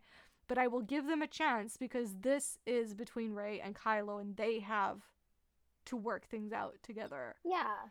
And also to take it a step further, in a sense, like maybe he saw this as his own redemption in a way, like Yeah. for being so distant, for being so like far removed from everyone. I know you hate Luke, but like just so far removed and like disappointing everyone that this was his one moment. Of like, to, let me do my best. Yeah, let me redeem myself in a way. Let me be there for Leia when I wasn't there for her. As how did you feel about that whole scene? Like, did you expect more from it? Did you want more from it?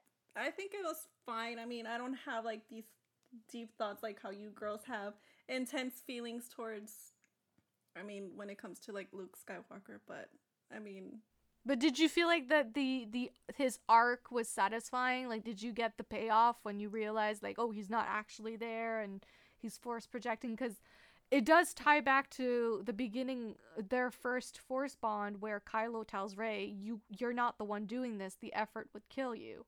So in the end Luke is actually doing that. He's projecting through the force which kills him because you can't do that unless the force is literally willing it to happen. Yeah.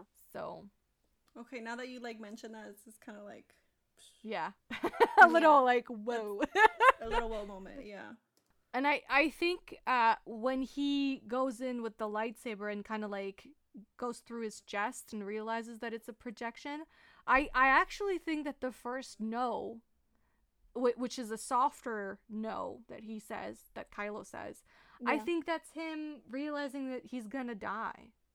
And I think in, in Really? like uh, yeah, I think he realizes you're not here and I know that you're gonna die. Yeah, th- you're gonna die from this. And I think there's still a, a little bit of like vulnerability and sadness in that no of like this is gonna kill you. Like why have you done this? But then, you know, quickly he Hmm. reverts back to you know his his anger and his pain and his his fear and the second no is like you know the evil no where he's like yeah. I missed my chance. You know, but the first no is telling for me. It's the no of a little boy that understands his uncle is about to die. I personally perceive that no as in like, like you're gonna die, and I wasn't the one to do it. And then the no it's is like too no. soft though. The first oh my gosh! Like that. no, I think it was like no, like incredulous, like mm, incredulous. Is that yeah, yeah, word? yeah. Where, Like, like, not believing. He's like, Mhm. exactly. Like he's like, like, what, what the heck? And then the second no, I think is more so like he let himself be distracted, and the resistance escaped. But that was my perspective. Everyone watches movies differently Uh-huh. for sure. I th- and I have just one more thing to say about like the taunting smile and stuff.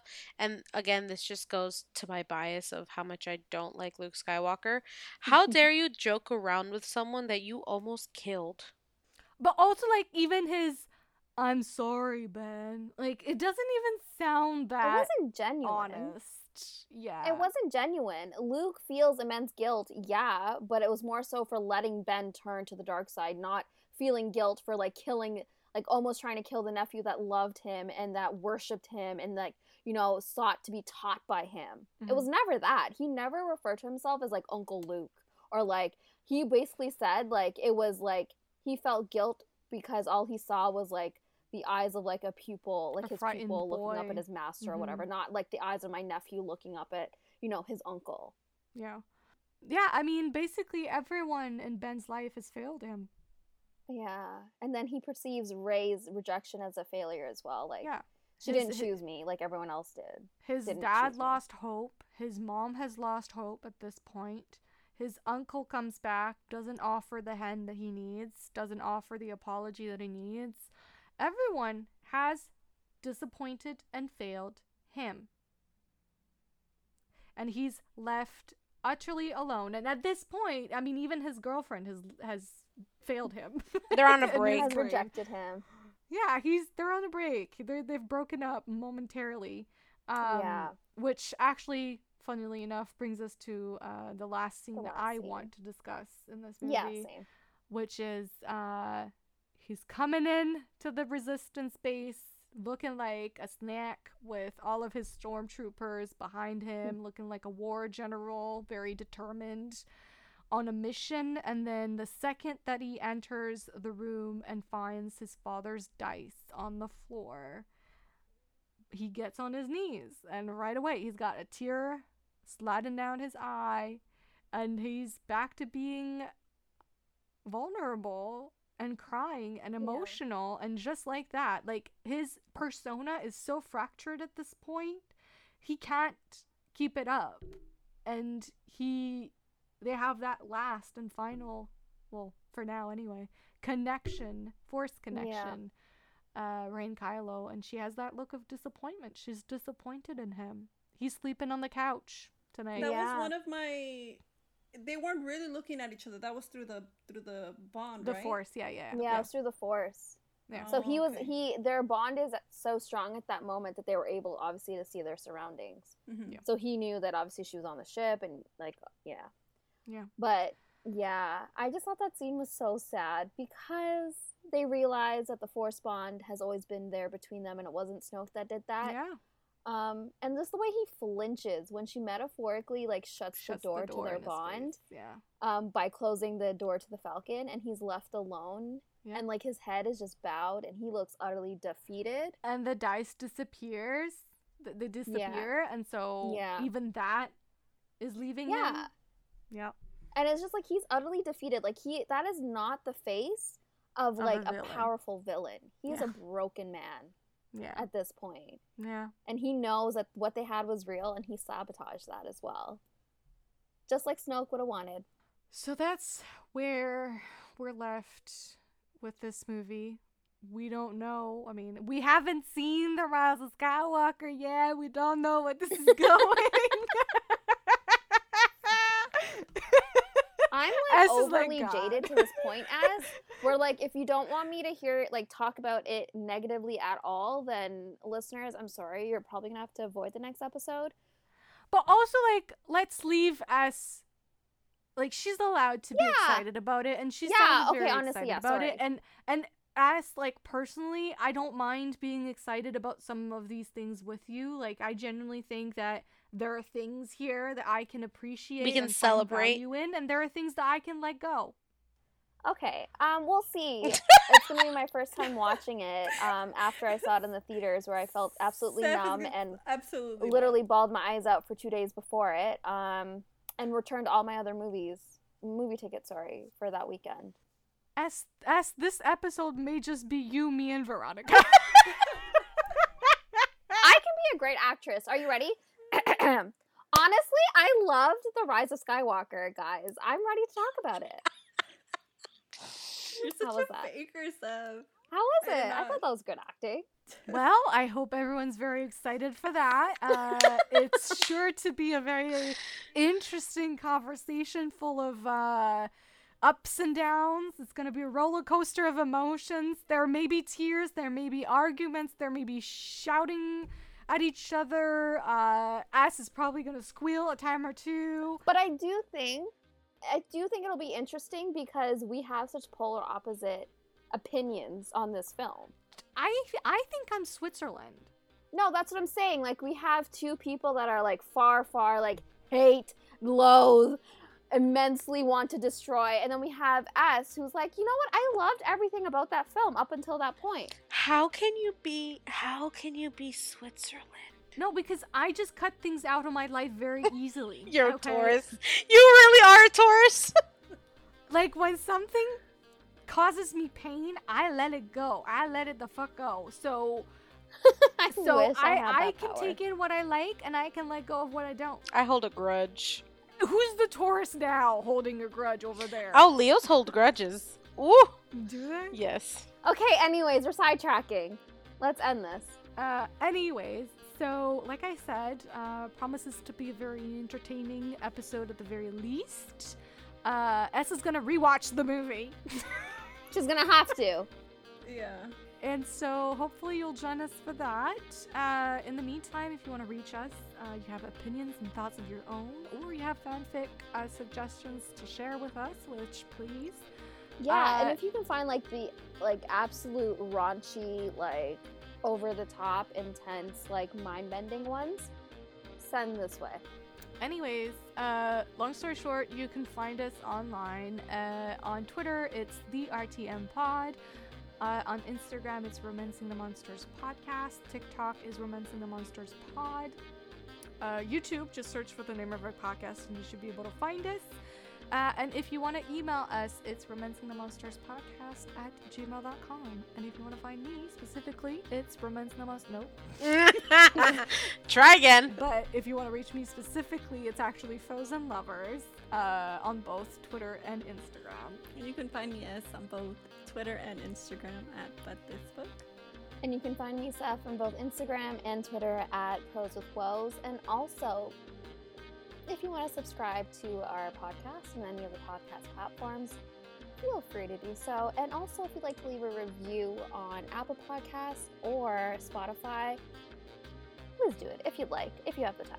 Yeah. Oh, and- oh, and also forgot to mention, um, we're on Ko-fi now. So right. if you'd like to, uh, you know, send us sponsor us. coffee- Um, we are uh, ko-fi.com slash romancing the monsters. Um, yeah, so we just started it. Just so it would it helps us with the costs of running a podcast really. That's all it's yeah. about. Uh, but lastly, G, thank you so much for joining us. Thanks for having me, guys. It was lovely to have you back. I know. I miss Loved it. Uh, and uh, do you want to shout out quickly where people can find you online? Sure. Uh, you can find me on Twitter and Instagram at Gabby is booked. There you go. So, see you next week, guys. Bye.